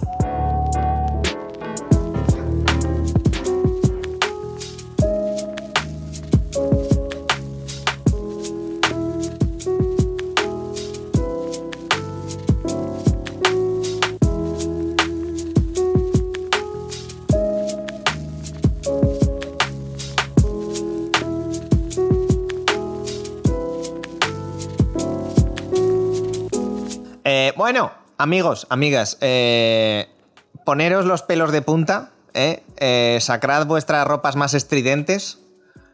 Eh, si sois mujer, sobre todo, cuanta menos ropa mejor, visto lo visto. Y Sacad vuestra espada de dos metros. eh, vuestra espada de dos metros, poco sutil, cortaos un brazo y poneros una, una minigun en él.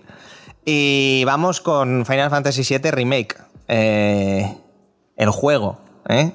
anunciado en 2015, en el E3 de 2015, en ese magnífico E3. Creo que fue 2015 o si no 2016, pero bueno, con The Last Guardian, Shenmue 3, Final Fantasy El E3 VII de la magia. Y el color. El E3 de la Joder, es que magia. en menudo tres, o sea, Sí, pensaba sí. que la gente se moría. Sí, sí, Hombre, sí, es sí, que era como para morirse. Eh, los vídeos de reaction, me los, me lo- cuando quiero volver a, a- a- a- a tener fe en la comunidad, me vuelvo a poner los vídeos de reaction de esa noche.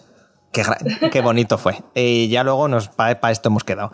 Eh, así que Final Fantasy VII Remake, que le hemos dado, y si no es en primera, en segunda persona más o menos, igual le hemos dado aquí todos, ¿no? No lo sé. Pero vamos con ello. ¿Qué tal? ¿Qué os ha parecido? ¿Qué, qué- queréis contar de él? Es que sé que, por ejemplo, eh, aquí en la otra, en el otro lado de Zaragoza sé que tienen mucho que decir de, de ello, ¿verdad, Saray? ¿Verdad, Marc? Sí, a ver, aquí lo esperábamos con bastantes ganas, no sabíamos exactamente lo que nos íbamos a Nadie encontrar. más lo esperaba con ganas en este. Dos personas mundo. en todo el mundo. No, no, me nosotros, refiero, aquí en esta casa somos dos y lo esperábamos con ganas. Fuera sí, de la, la casa, verdad pues es habrá que más. Pero finalmente nos ha dejado, yo creo, un, so- un sabor de boca completamente diferente a los dos. Yo creo que sí. Sí, siendo que no es mal juego. ¿eh? Gracias, antes de que me odiéis fuerte, voy a, voy a dejarlo claro de inicio. Es- es mejor no que pienso que 3. sea un mal juego. Me- Bastante mejor. No, a ver, yo O sea, es que creo. es difícil ser peor que Kingdom Claro. Hearts 3. No, joder, no, hombre, no, no, no, no me compares No, hombre, uno no. con otro, nada que ver, no, no, no. Y sí, yo creo que eh, gran parte de los oyentes estarán de acuerdo con Sarai, yo creo que la otra parte también estará de acuerdo conmigo, quiero decir, eh, este juego pueden pasar dos cosas, difícilmente no te va a gustar porque has ido a por él eh, pensando, o sea, no te va a gustar nada, me refiero, eso no, no creo que pase porque eh, sigue siendo Final Fantasy VII lo más. tiene mucho de, ese juego original. Entonces, aunque sea por nostalgia, eh, yo creo que eh, te va a gustar. Lo que puede ser es que te guste más o que te guste menos. Yo he sido de la, de la parte de que me ha gustado más. O sea, a mí me ha encantado el juego porque realmente eh, son 5 o 6 horas de la, de la historia original que se te alargan a 40. O sea, te están explicando mucho mejor y te están añadiendo eh, cositas eh, para, para mantenerte más entretenido, misiones secundarias y cositas así. Entonces, eh, sí que es verdad que el juego tal cual lo vendían al principio, yo creo que no era la imagen que teníamos todos en la cabeza de que iba a ser un mundo abierto, de que iba a ser eso... que te ibas a poder eh, patear los ocho distritos de. Midgar de arriba abajo, pero aún así el resultado final, pese a ser lineal, bastante dirigido todo el juego y demás, em, tiene muchísimas cosas muy buenas. Vale, eh, sí, quería empezar por ahí, quizá, por el principio del juego. Vamos a hablar antes de que saliera el juego, Comie- ¿no? Por co- las pro- comienza, por las amigos y amigos, promesas. comienza la, la- os sigue la cruzada de Sarai contra Nomura y Nojima, ¿eh? Empieza ahora. eh. Vamos a empezar con las promesas. Empieza, ya está, Las ya está promesas afilando espada, ya está afilando. Ahora se vienen los de un pinchos. juego que te van a vender a partes porque y te lo tienes que creer, ¿no? Y en ese momento te lo crees porque no has jugado nada. Porque es un juego muy grande, se han añadido muchas cosas, vas a poder hacer muchísimas cosas y por eso, señores, te lo vamos a vender en una, dos, tres partes. No sabemos todavía, no sabemos cuántas, no lo han dicho, es un misterio. Entonces, eh, llegas al juego, te lo pasas y dices, y aquí quiero que penséis en este meme del señor abuelo diciendo dónde están, ¿no? Eh, ¿Dónde está que Midgar? vea, que, yo, lo vea. Que yo lo vea porque no lo he visto. Mm, Pues bueno, vemos unos cuantos distritos, pero lo que te prometieron, desde luego, no te lo dan exactamente. Eso pasa en muchos juegos, sí. Pero en este caso, dado que es la justificación para vendértelo episódico, pues chico, me pico un poco más. A mí de inicio. Y luego, segundo, eh, el, título, ¿vale? Vamos, pon- ponemos el título Final Fantasy VII Remake. Ni parte 1, ni... Perdona, pero esto para mí no es un remake, esto es otro juego, con una base de Final Fantasy VII. Y eso es lo que yo quería. Luego, a partir de aquí, vamos a hablar del juego en sí. Pero hablando del prejuego, que para mí me puso mucho en el humor, en el que luego se me desarrolló. Yo estaba mientras jugaba. Esos son las dos primeras cosas que quizá luego me entró el juego más difícil. Por, por eso. A mí. Si, a vosotros os ha pasado, amigos y amigas, me lo, me lo podéis decir. Gracias. Sigamos. No, nada, pues bueno, eh, Final Fantasy VII Remake eh, difiere bastante de todo lo que hemos visto con, con- con lo que recordamos, evidentemente, del juego de 1997, pero también con, con la gran mayoría de Final Fantasy, creo que también hasta con el 15, si no me falla mucho la memoria, porque ya de primeras es un juego con capítulos en los que se pueden repetir capítulos, puedes además elegir diferentes dificultades y demás, que eso sí que pasaba en algún otro Final Fantasy, pero los capítulos creo que es lo primer, la primera vez que lo vemos, ¿no? Pero en- bueno, es la primera vez de una manera clara. También te digo que en Final Fantasy XV hicieron un juego que tenía cuatro huecos. Cuatro, ¿no? ¿Eran tus compis o eran tres? cuatro. No, erais, erais cuatro. Bueno, éramos cuatro en total, con lo cual tres. Pues había tres agujeros negros en la historia para luego venderte DLCs. Con lo cual, mm, eso yo te diría que es un juego episódico un poco velado, solo que a base de DLCs. Había tres partes de la historia que tus compañeros se piraban y volvían. Y bueno, si quieres saber lo que les ha pasado, te lo compras. Yo creo, y ciertamente en eso espero que Square Enix eh, se ponga un poquito las pilas, eh, cuando se enfrentan a un Final Fantasy, a la hora de, venga, vamos a sacar un Final Fantasy, lo quieren hacer muy grande, se entretienen haciéndolo, porque al final es lo que tú dices, ese Final notas, Fantasy notas VII... mucho cariñito, ¿eh? Ese Final Fantasy VII lleva anunciado 5 años, que en principio ya estaba bastante avanzado y demás, y se entretienen, y luego es como, "Oh, mm, pues mm, te lo tengo que sacar por partes. Y con el Final Fantasy XV es que estoy seguro que les pasó lo mismo, estaban haciendo, estaban desarrollando, y de repente dijeron, eh, hay que lanzarlo, hay que lanzarlo ya. Y ostras, pues me falta el background de, de- de los otros personajes, me falta el- Justamente Pues ese, nada, lo lanzamos aparte eso. DLCs y con el Final Fantasy VII es no te preocupes, lanzamos hasta aquí que lo tenemos muy bien hecho y ya venderemos más partes. ¿Cuántas? No lo sé, depende de cómo nos liemos también.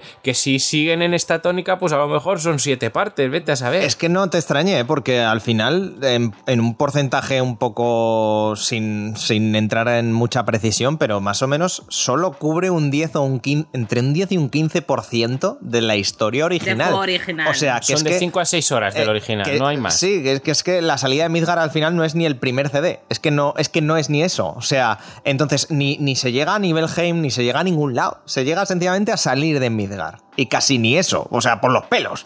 Ni manejas a Red 13, ni por supuesto ves a Cid, ni a, ni a Yuffie, ni a Vincent, ni a Kaisid.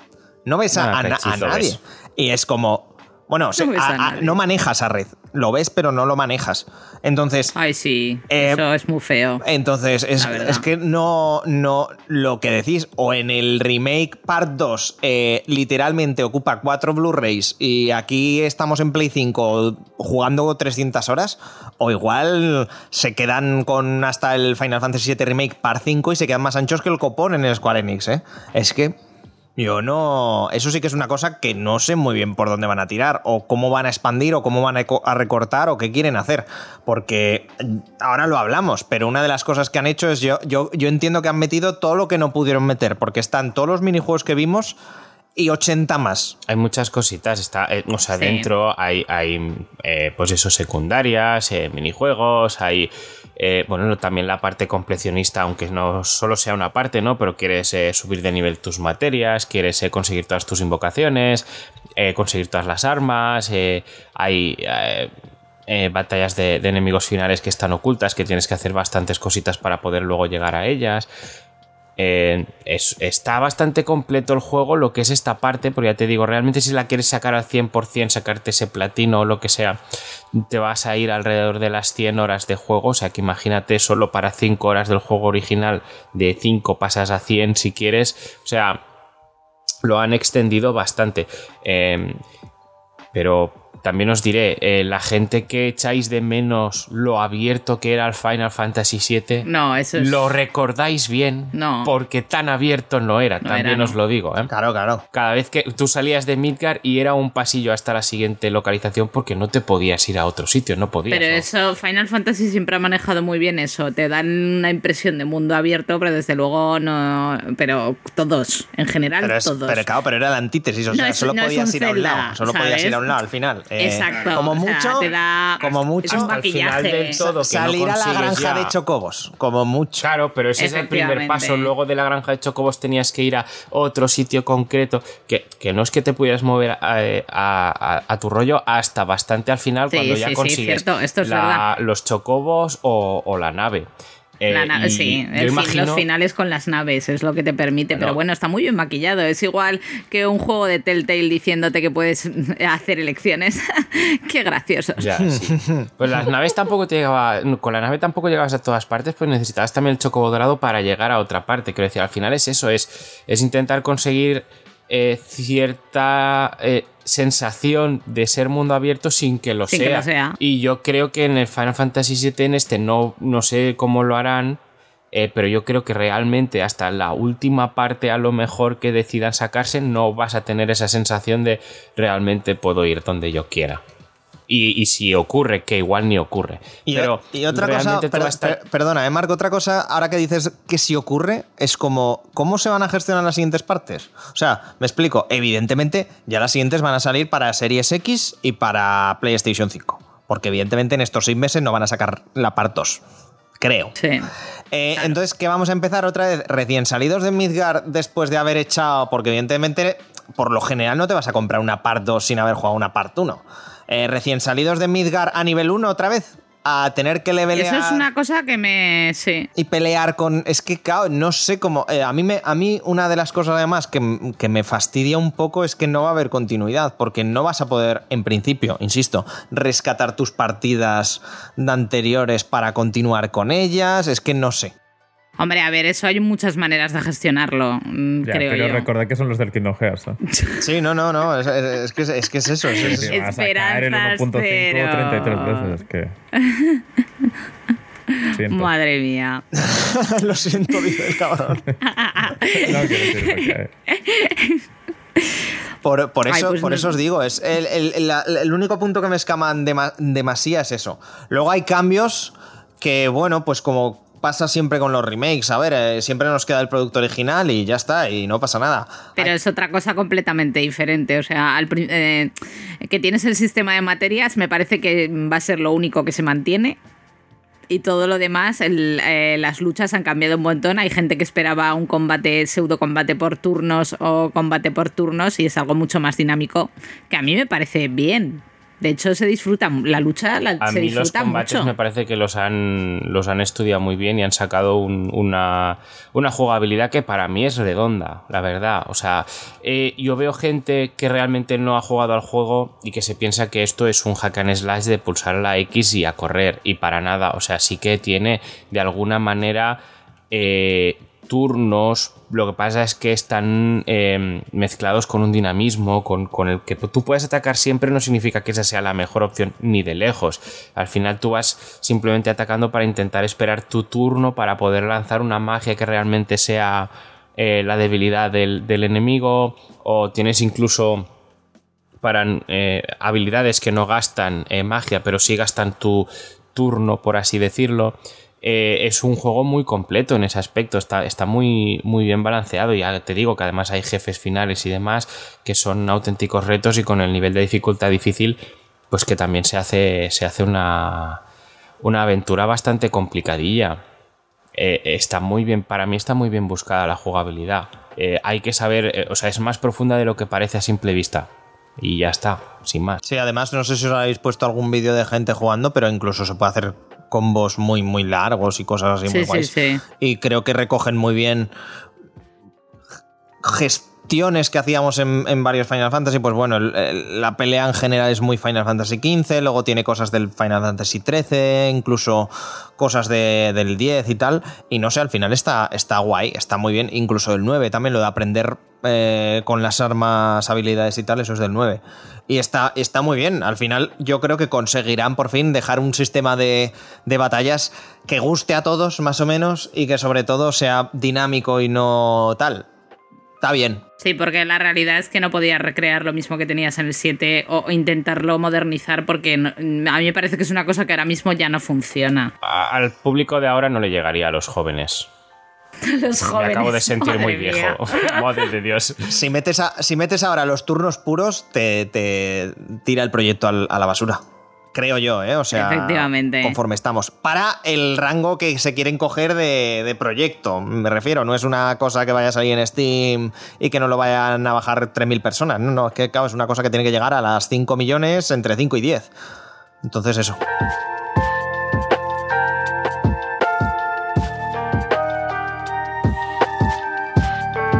A mí, ahora, que has citado, de hecho, hace, no, hace nada has hablado de Final Fantasy XIII, a mí me recuerda mucho eh, el desarrollo del juego en sí al Final Fantasy XIII. Al final, Final Fantasy XIII también era un juego que se criticó en su momento porque era muy pasillero, porque no era un mundo para nada abierto, a excepción de una zona que casi al final del juego aparecía. Este Final Fantasy VII es un poco así.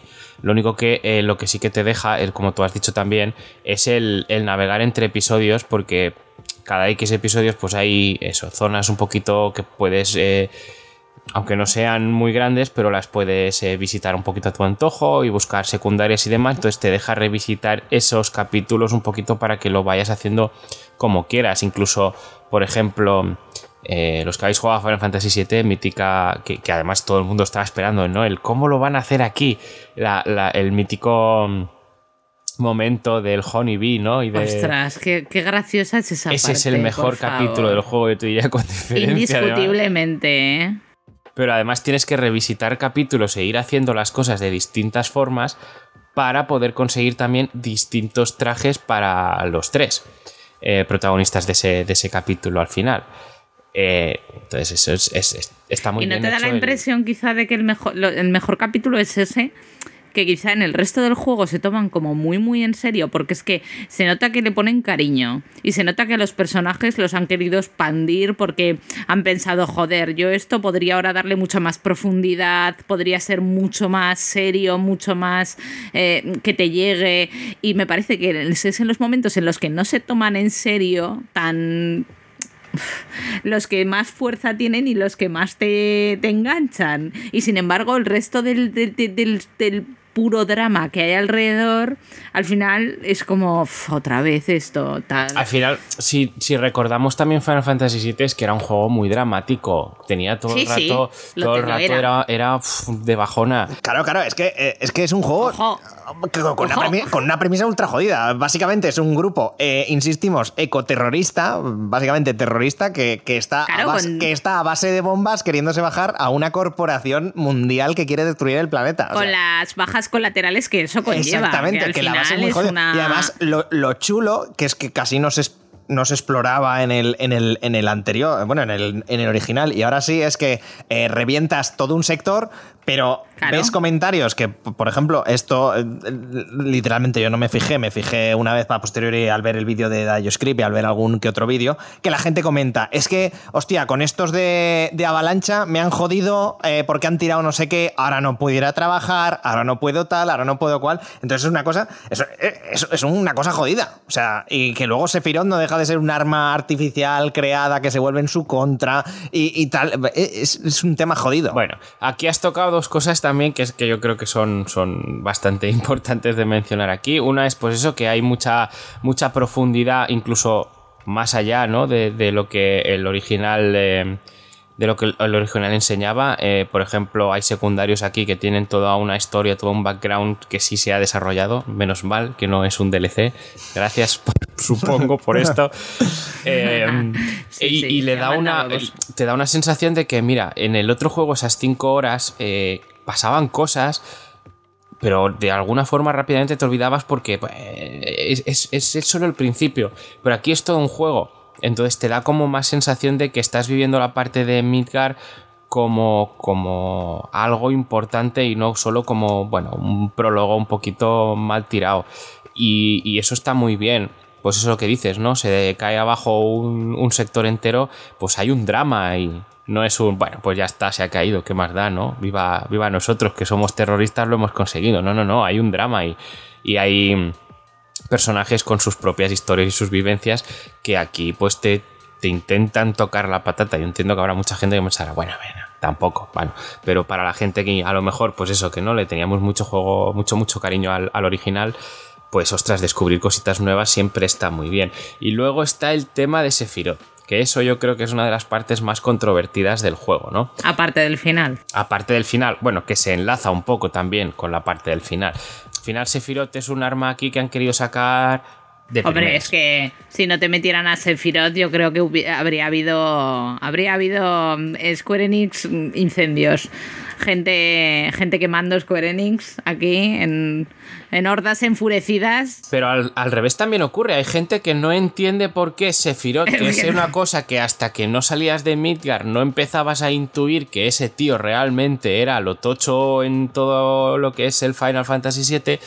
Eh, que tú pensabas que realmente cuando empiezas esas 5 horas y demás, tu enemigo es Shinra y hay que ir a por ello.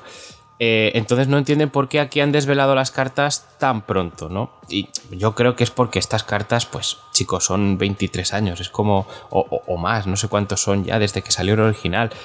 Es una carta que todo el mundo sabe que está ahí, que todo el mundo que habla de Final Fantasy VII ya sabe que Sephiroth es el, es el malote de turno. No puedes esconderlo, es como, ya está, en su día salió muy bien el tenerlo ahí oculto, pero ahora ya había que, había que sacarle provecho. Y, y- y no sé, es que no quiero entrar en el tema del final porque antes creo que se comenté lo de Sephiroth bien. No sé si tenéis algo más a decir. No, a ver, eh, creo que volviendo un poco, es que claro, lo tengo muy reciente, igual voy a tirar mucho de él, pero del, del vídeo de, de, de- de El Altozano Bueno, de, de Dayo, eh, comenta, comenta que, que sí que es, que es que al final eh, ya han pasado 23 años y todo el mundo Sí. más o menos, más o menos, sabemos quién, es Sephiroth. Sí. Es que ya lo sabemos. Es. Entonces, Hombre, no lo han explotado ni nada en Square Enix tampoco. efectivamente, ¿sabes? casi ha no ha salido hasta en la sopa. Exactamente. Entonces yo creo que, que no error no, met- no meterlo y tal, pero es que eh, eh, si lo hubieran dejado como en, como en el original, que solo es un, un flash y ya está. Es como, pero si ya sabemos quién es Sephiroth, ya sabemos qué hace, más o menos sabemos cómo va a acabar el tema, pues expande la historia o cámbiala un poco, si es que al final va todo al mismo lado. Entonces, a mí eso, por ejemplo, no me parece mal. Sí que me parece un poco raro, pues eso, el no poder manejar a red, el no poder... eh, bueno, lo de los fantasmas estos, que Pero eso, eso, Eso es del final y a- y ahí eso es del final y si queréis eh, alguna vez se puede hablar de ello haciendo cábalas, pero la realidad es que es- yo creo que están ahí por una razón y te, y te dan un mensaje que mm, en la segunda parte pues ya veremos si, si, si es real. Tampoco queremos meternos aquí en plan spoiler, simplemente diremos que el final es de lo que más polémica se ha generado, es lo que más eh, controversia ha tenido y es por, por motivos de, de peso. Que lo que dice Sarai, ya veremos si realmente luego esto lo reconducen bien o no, pero, pero el final es bastante sorprendente y lo dejaremos ahí. Puedes decir básicamente que se desvincula de la historia original y tampoco creo que sea muy spoiler. Bueno, no lo sé, ¿eh? yo creo que hay mucha gente que está esperando ahí, como es un remake, que todo se mantenga fiel. Y Bueno, yo no entraría más. Sencillamente es que cambian algo de la historia. Yo no creo que se desvincule tanto, ¿eh? Yo creo que sencillamente añaden otra cosa más. Creo, ¿eh? No lo sé. Lo, lo Ya está. veremos en No la entre- parte no 2. entre- Ya está, déjalo ahí, ya está. Y ya está. Sí. Lo que sí que me parece feo, ¿eh? Eh, y creo, no, en esto vamos a coincidir todos. ¿Dónde está Rompeaire el soldado del Tecno? ¿Eh? ¿Dónde está? ¿Eh? Que lo quiero ver. Porque ahora le han cambiado el nombre. Ah, y mira, no, ¿eh? A ese- por ahí sí que no. Eh, ahí yo dije, mira, por ahí, por ahí sí que no paso, Square Enix. Me podéis hacer lo que queráis con la historia, pero sin Rompeaire, el soldado del Tecno, por ahí a mí no me, a mí no me habéis comprado. Un cero, ¿eh? Un cero. Es que el tecno ya no está de moda, pues ahora sería el de otras cosas, el del reggaetón o el trap. el del capo. Rom- ro- rompeaire el soldado del trap. pues que, que lo sepáis, ¿eh? como la fiesta no esté arriba en la parte 2, me voy a cagar en la madre de alguien. Ya lo digo. Pues no ha estado en la parte 1, así que... Por eso, como en la parte 2 no esté en la parte de arriba la fiesta. Pero eh, si es que en la parte 1 ya no estaba el tema de las, de las flores aquí no crecen, pero por algún motivo las flores sí. Entonces, si no está eso, no creo que esté lo de la fiesta. Pero eh, Pues decepción. Huelga, huelga decir que ya la traducción la ha hecho gente que no solo sabe el idioma que traduce, sino que encima es profesional. Entonces. y ha- doblaje también. Exactamente. Se ha perdido la magia por un lado, pero por otro hemos, eh, hemos ganado en comprensión de la historia, que siempre está bien. No, pero la verdad es que el doblaje, por cierto, está muy, muy Es bien. muy bonito, me Es- gusta es- mucho. Sí, está muy chulo y eh, visualmente luce espectacular, todo hay que decirlo. Es algo que, que- que los Final Fantasy siempre han tenido, pero no está de más volverlo, volverlo a ver. Y que al final es la primera vez, sin contar, bueno, ciertas películas de 2005, que vemos hablar a toda esta gente. Entonces. Está bien, vaya, está bien, está guay. Había un vídeo por ahí circulando de la dobladora de Aeris llorando cuando se oía a sí misma. Cuando se encuentra por primera vez en Sí, el juego. con y la verdad es que es una monadica la voz de Aeris. Sí. Es una monadica, me gusta mucho. Eh, Lo Está hacen muy, muy, bien. bien. todos, ¿eh? Me encanta la voz de, de Barret, de Tifa, de, de Aeris, eh, de Cloud. Es un poquito. Bueno, es que Cloud siempre ha sido esa personalidad. Dios, es un que lo poquito- es que en el fondo es muy odiable, claro. Sí, sí que lo es, francamente. Pero, pero eso. eh, Pero luego le- piensa que, has- que ha sido que ha sido el arquetipo de, de malote, de chico así en plan ah, como que sí es buena persona por dentro, pero por fuera es un inadaptado social y que ha sido el modelo de muchos jóvenes que han pensado que comportarse así era normal. ¿Por qué? Bueno, Y, y- y- y realmente no, eh, realmente no. No. es lo normal. la gente debería tener responsabilidad social cuando crea personajes, joder. Por favor. En Japón, sí, sí, sí. sí, sí, sí. Pues, pues eso, eh, música, eh, que no hemos comentado nada. Básicamente rescatan un- todo, el, todo el trabajo de este hombre, que ahora no me está saliendo el nombre, pero ya sabéis a quién me refiero. Eh, de Uematsu, perdón. Uematsu.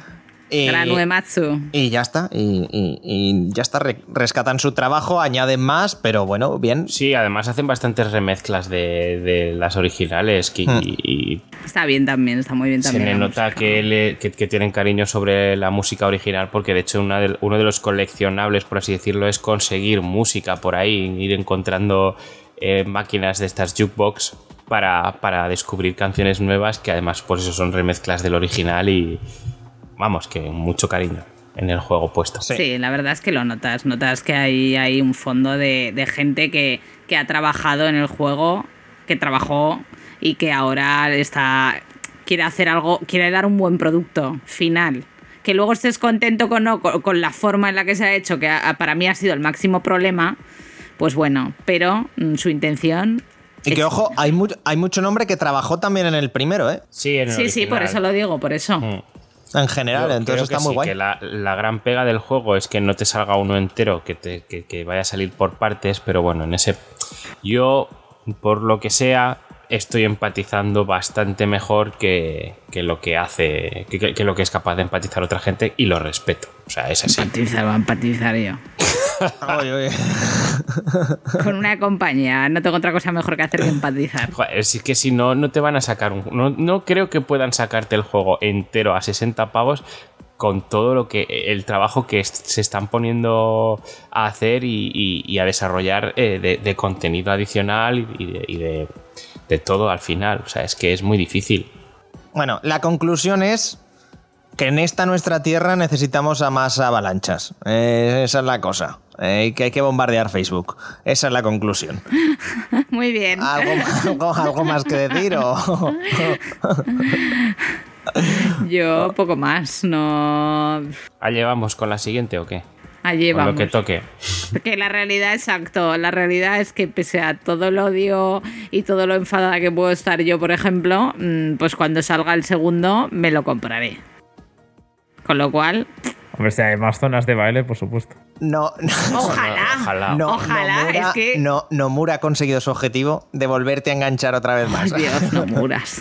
Con mala cara, pero volverte a enganchar. Por cierto, eh, tremendo el minijuego de, de hacer dominadas, ¿eh? Eh, Que casi cuesta tanto como en la vida real. Me cago en la puta de oros con el minijuego de los sí, huevos. ¿eh? Es bien difícil. Sí, sí, sí. Además, a- además tú lo ves como tal y, y dices, no puede ser tan complicado. Y sí, sí, es que no, no, no doy una, ¿eh? Yo, yo Ay, no doy una. eh, añadir, ya que hablas de lo que es muy complicado o no complicado, que la- había gente que se quejaba porque el juego era muy difícil en nivel difícil y muy fácil en nivel fácil. Y Qué no fuerte, sé, ¿eh? a llorar, a la llorería, llamen a la ambulancia, etc. etc. Ay, me gusta. Es que la definición, o sea, que, que espe- no, yo- yo- me cuesta mucho eso. No, eh, me sale el odio ahí. eh. llamen No a la puedo, no puedo. ambulancia. Eh, que sepas que me voy a quedar con esa frase. ¿eh? Eh, llamen a la ambulancia. Es que Me es absurdo. Pues claro que en difícil debe ser difícil y en fácil debe ser fácil. Es que, ¿qué esperas? Pero el, pro- el problema, Mark, es que eso es una frase real que alguien ha dicho. Ese es el problema. Que, a- sí, que alguien claro que en Twitter sí, lo ¿no? puso. Y, s- y son que y no y no es una frase solo, sino que es una queja extendida sobre el juego. Es que en difícil es difícil. Ah, vale. Perdón, ¿eh? No sabía que, que querías que te pusiera en modo difícil que fuera fácil. Pues no entiendo, chico. Vale. Total, total. En fin, eh, fácil o difícil, subimos música y continuamos. A no ser que haya algo más que decir, que nos hayamos dejado. Creo que no. ¿No? No, yo creo que ya se han hecho una idea de lo que viene siendo el juego, pues para adelante. Subimos música, eh, bombardeamos Facebook, continuamos con el podcast.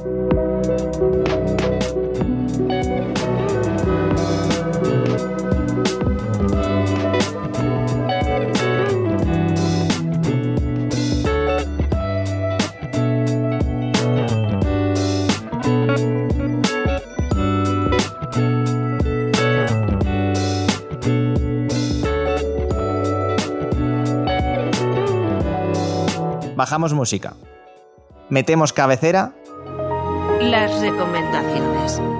y recomendaciones. All right. eh, ¿Quién quiere empezar?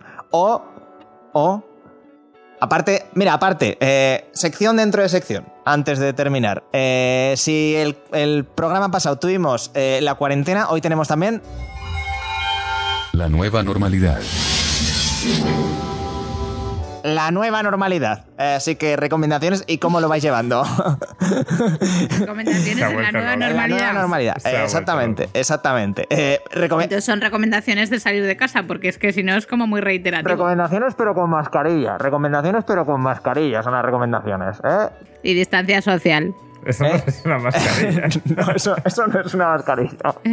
¡Eh! Es mi estuche con tela malagüita. Efectivamente, pero también sirve de mascarilla. Eh, así que, ¿quién quiere empezar? Serviría. Bueno, ya voy yo para adelante si queréis. Dale, dale. Eh, os voy a hablar de una nueva serie que hemos visto de Netflix que se llama Space Force y es la nueva serie de Steve Carrell. ¿Te lo he robado o qué, Guille? Que pones cara de... ¿No? Es la nueva serie de Steve Carrell y la gente detrás de The Office y Parks and Recreations, lo cual pues es, mm, es bueno, te, te- dan ganas de verla. Pero la verdad es que hemos visto, hemos visto la mitad. Bueno, ¿cuántos episodios tiene? Tiene ocho. Diez, tiene diez. Y hemos visto cinco. Cuatro. Cinco, cuatro. cinco. Bueno, en cualquier caso.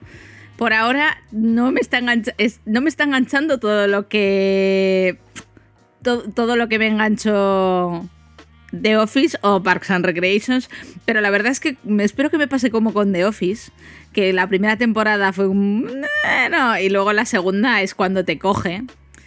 Steve Carrell sigue siendo maravilloso como ser humano y actor, pero no sé, mm, está bien, es entretenida, los episodios son es la típica serie de episodios cortitos de 20-30 minutos que a mí eso me entra la verdad súper bien y en mi vida me aporta muchísimo, además la serie es ahora mismo así, pero no me está enganchando a vosotros. A mí mucho. Yo me la terminé. Yo estoy igual, yo estoy, yo estoy en el episodio 5 y es como que tengo que ir a retomarla, pero como con ganas, en plan de que no estoy en plan de Dios mío, qué ganas tengo de ver el episodio 6, es como, ya lo veré.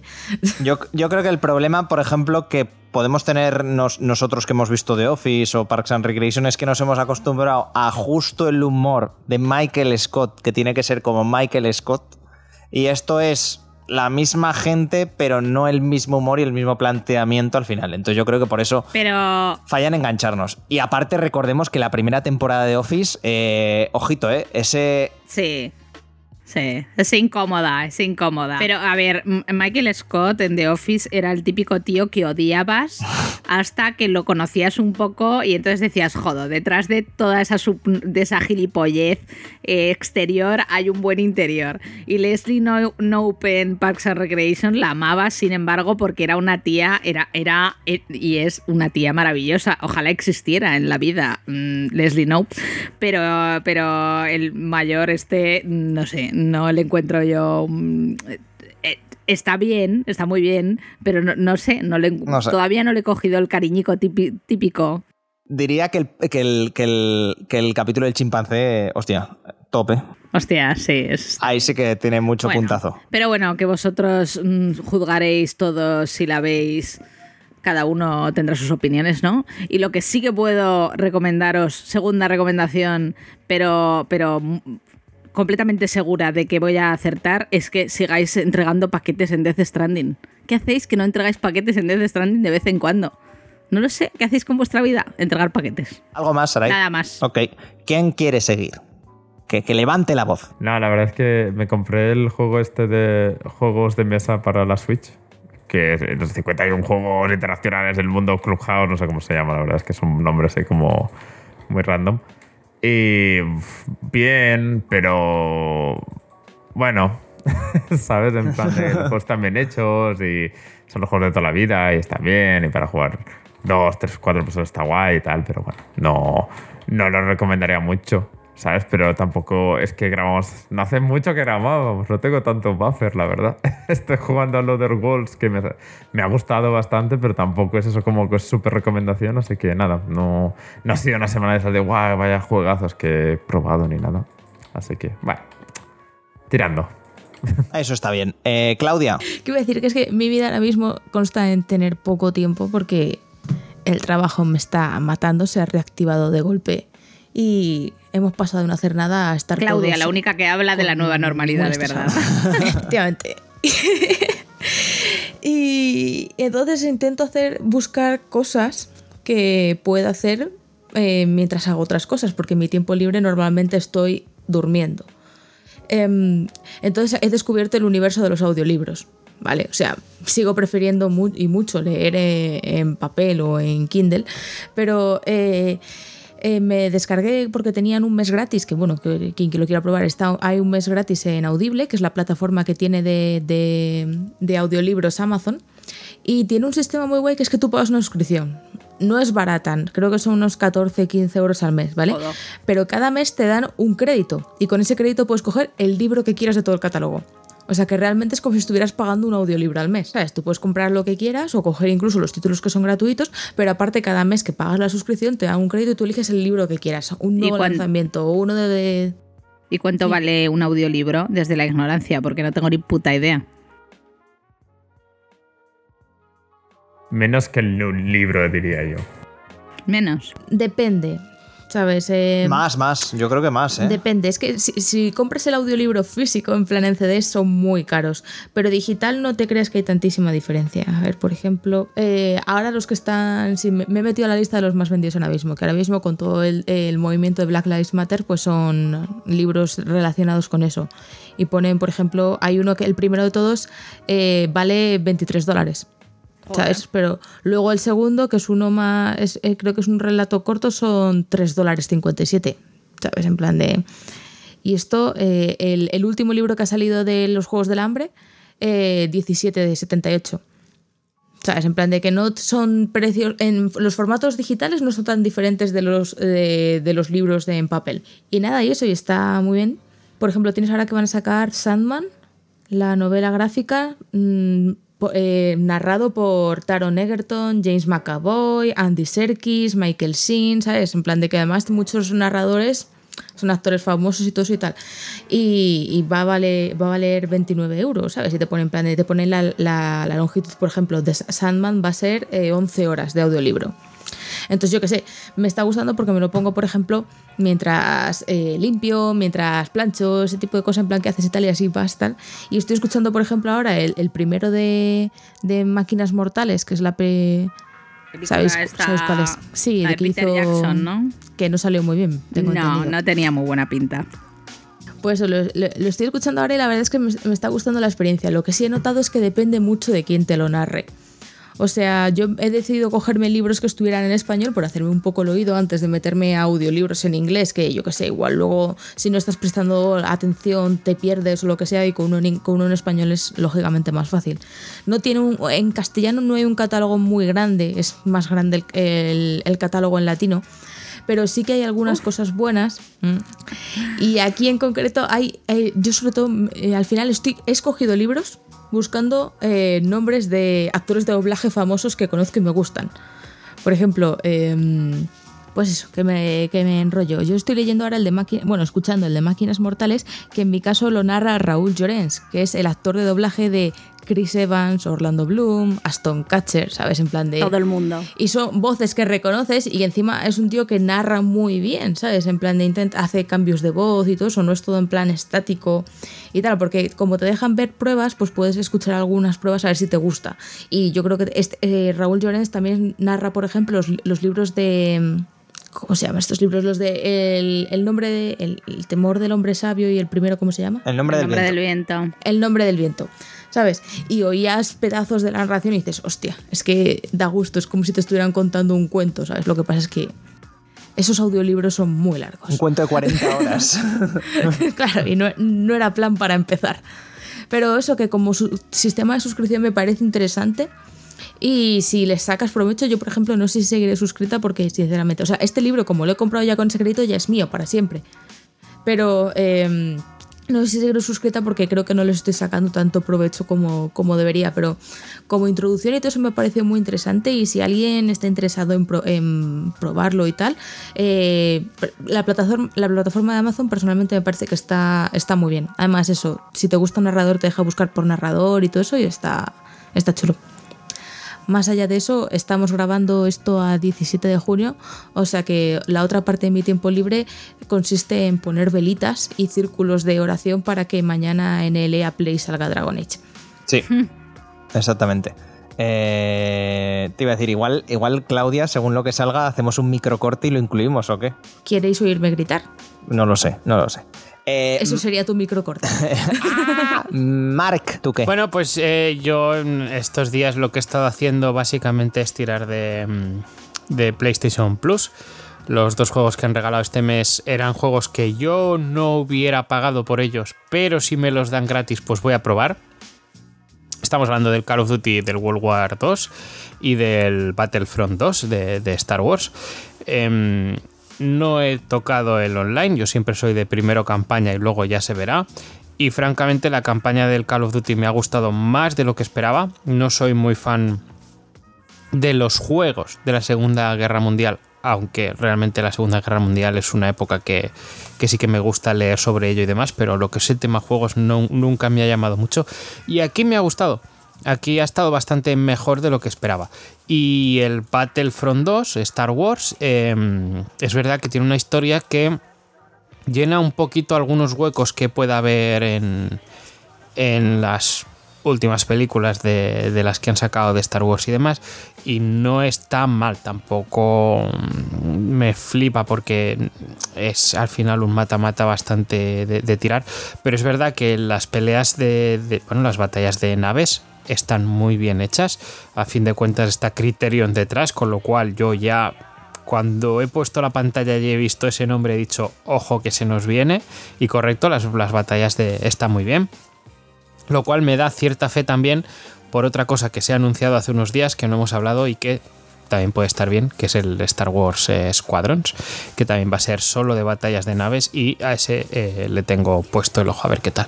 Y, eso, si tenéis plus, eh, dadles un tiento porque ya os digo, no son juegos por los que yo pagaría de normal, pero me han sorprendido. Entonces, a lo mejor, si les queréis, si los queréis probar, os encontréis alguna sorpresa. Hombre, además hemos elevado el nivel ¿eh? después del, del mes pasado, con ese Farming Simulator 2019, a plantar patatas. Porque no eres alemán, no entiendes lo que significa eso. No, no. ¿Qué pasa allí? ¿Es, es, es, es lore profundo allí? Eh, tú farming? pones Twitch, pones Farming Simulator, todos son gente alemana. Joder. Los, los Kartoffel, ¿eh? En- en- encima irán con el, con el accesorio este que sacaron, que era como un volante, pero súper loco, de tractor y tal. No lo dudo. Y de empacadora. Y pa, pa, pa, pa, pa. No lo dudo. Esa está bien, esa está bien. Bueno, mis recomendaciones rap. Bueno, has terminado, Mark, perdona. Sí, sí, sí, sí. Yo me gustaría añadir algo porque me he acordado que jugué al Plex, a Plague Tale. El, el- la- el, la pl- el plaguitas. Sí. Y aunque sea un juego como que va de AAA y tiene sus fallitos porque es un juego indie en realidad, Eh, vaya locuraza, me encantó. O sea, Está muy bien. Estuvisteis hablando tú y Sarai por, por Twitter. Y muy guay, ¿no? Sí. sí, estamos hablando de que el jefe final es la típica cosa que solo pasa en los videojuegos. Surrealismo. es, es lo típico que solo pasa en los cómics y en los videojuegos, yo creo. En plan de, ¿a dónde vas, loco? Pero Sí, bueno, es- en plan de that que tienes quickly. que estar muy dentro de la historia para querer seguir eso. Pero bueno, en total, eh, no, que solo quería comentar eso que me sorprendió porque, eh, bueno, había escuchado muy, muy buenas cosas de él, pero bueno, que está muy, muy interesante. Un poco, que es un juego de sigilo, pero como que está muy. Es un, pico, un poco como el Hellblade, ¿no? Que es en plan que es un juego indie, pero como está muy bien dirigido a donde quiere y saben, está concentrado donde quiere, pues está muy bien. Ya está, quería dar una nota positiva de lo que he estado jugando estos días. Porque Pues eso, eso está muy bien. Sigo yo y ya terminamos en la nueva normalidad con, con, más, con, oh, con mascarilla. Con mascarilla. No, es broma.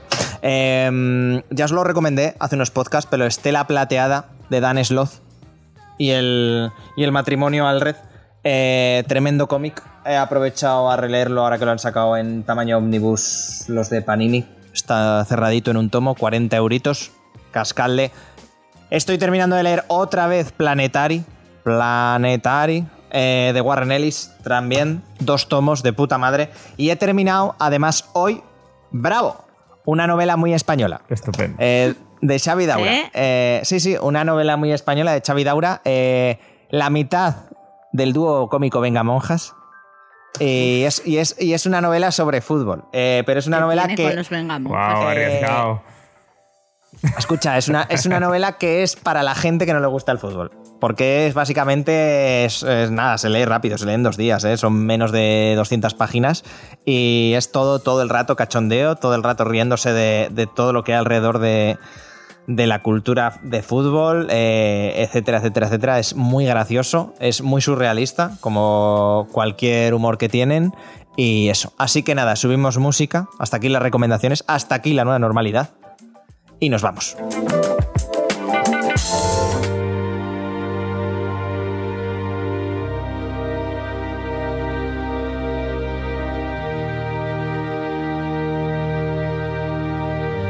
Programa eh, 81, programa 82, lo que sea. Eh, Sarai, adiós. Adiós, chicos. Siempre es un placer. Mark, hasta luego. Chaito. Claudia, adiós. Hasta luego. Sergi, Adiós, programa Afid- 83. Dime. auf Wiedersehen. Ahí estamos. Es que ahí Eh, clavado, lo has hecho perfecto. No se nota para nada que no eres alemán. Eh, no, ¿verdad? pronunciación perfecta. Del centro de, de Colonia, prácticamente es mi De pronunciación. Luxemburgo, sí. Eh, en fin, eh, he sido Guillermo durante todo el podcast. Eh, gracias a todos y a todas por estar por aquí. Sabéis por dónde nos podéis seguir, pero sobre todo sabéis que podéis compartir el podcast, que eso es lo que más, lo que más ilusión nos hace y que disfrutéis con él. Lo que nos da dinero. Eh, bueno, eso, eso estaría de puta madre, la verdad, porque además ya se puede en, en iVoox, pero bueno, eh, no vamos a forzar la maquinaria, Sergi, no hay que forzar la maquinaria. Eh, nos vemos en el siguiente, chicos, chicas. un abrazo a todos. Adiós.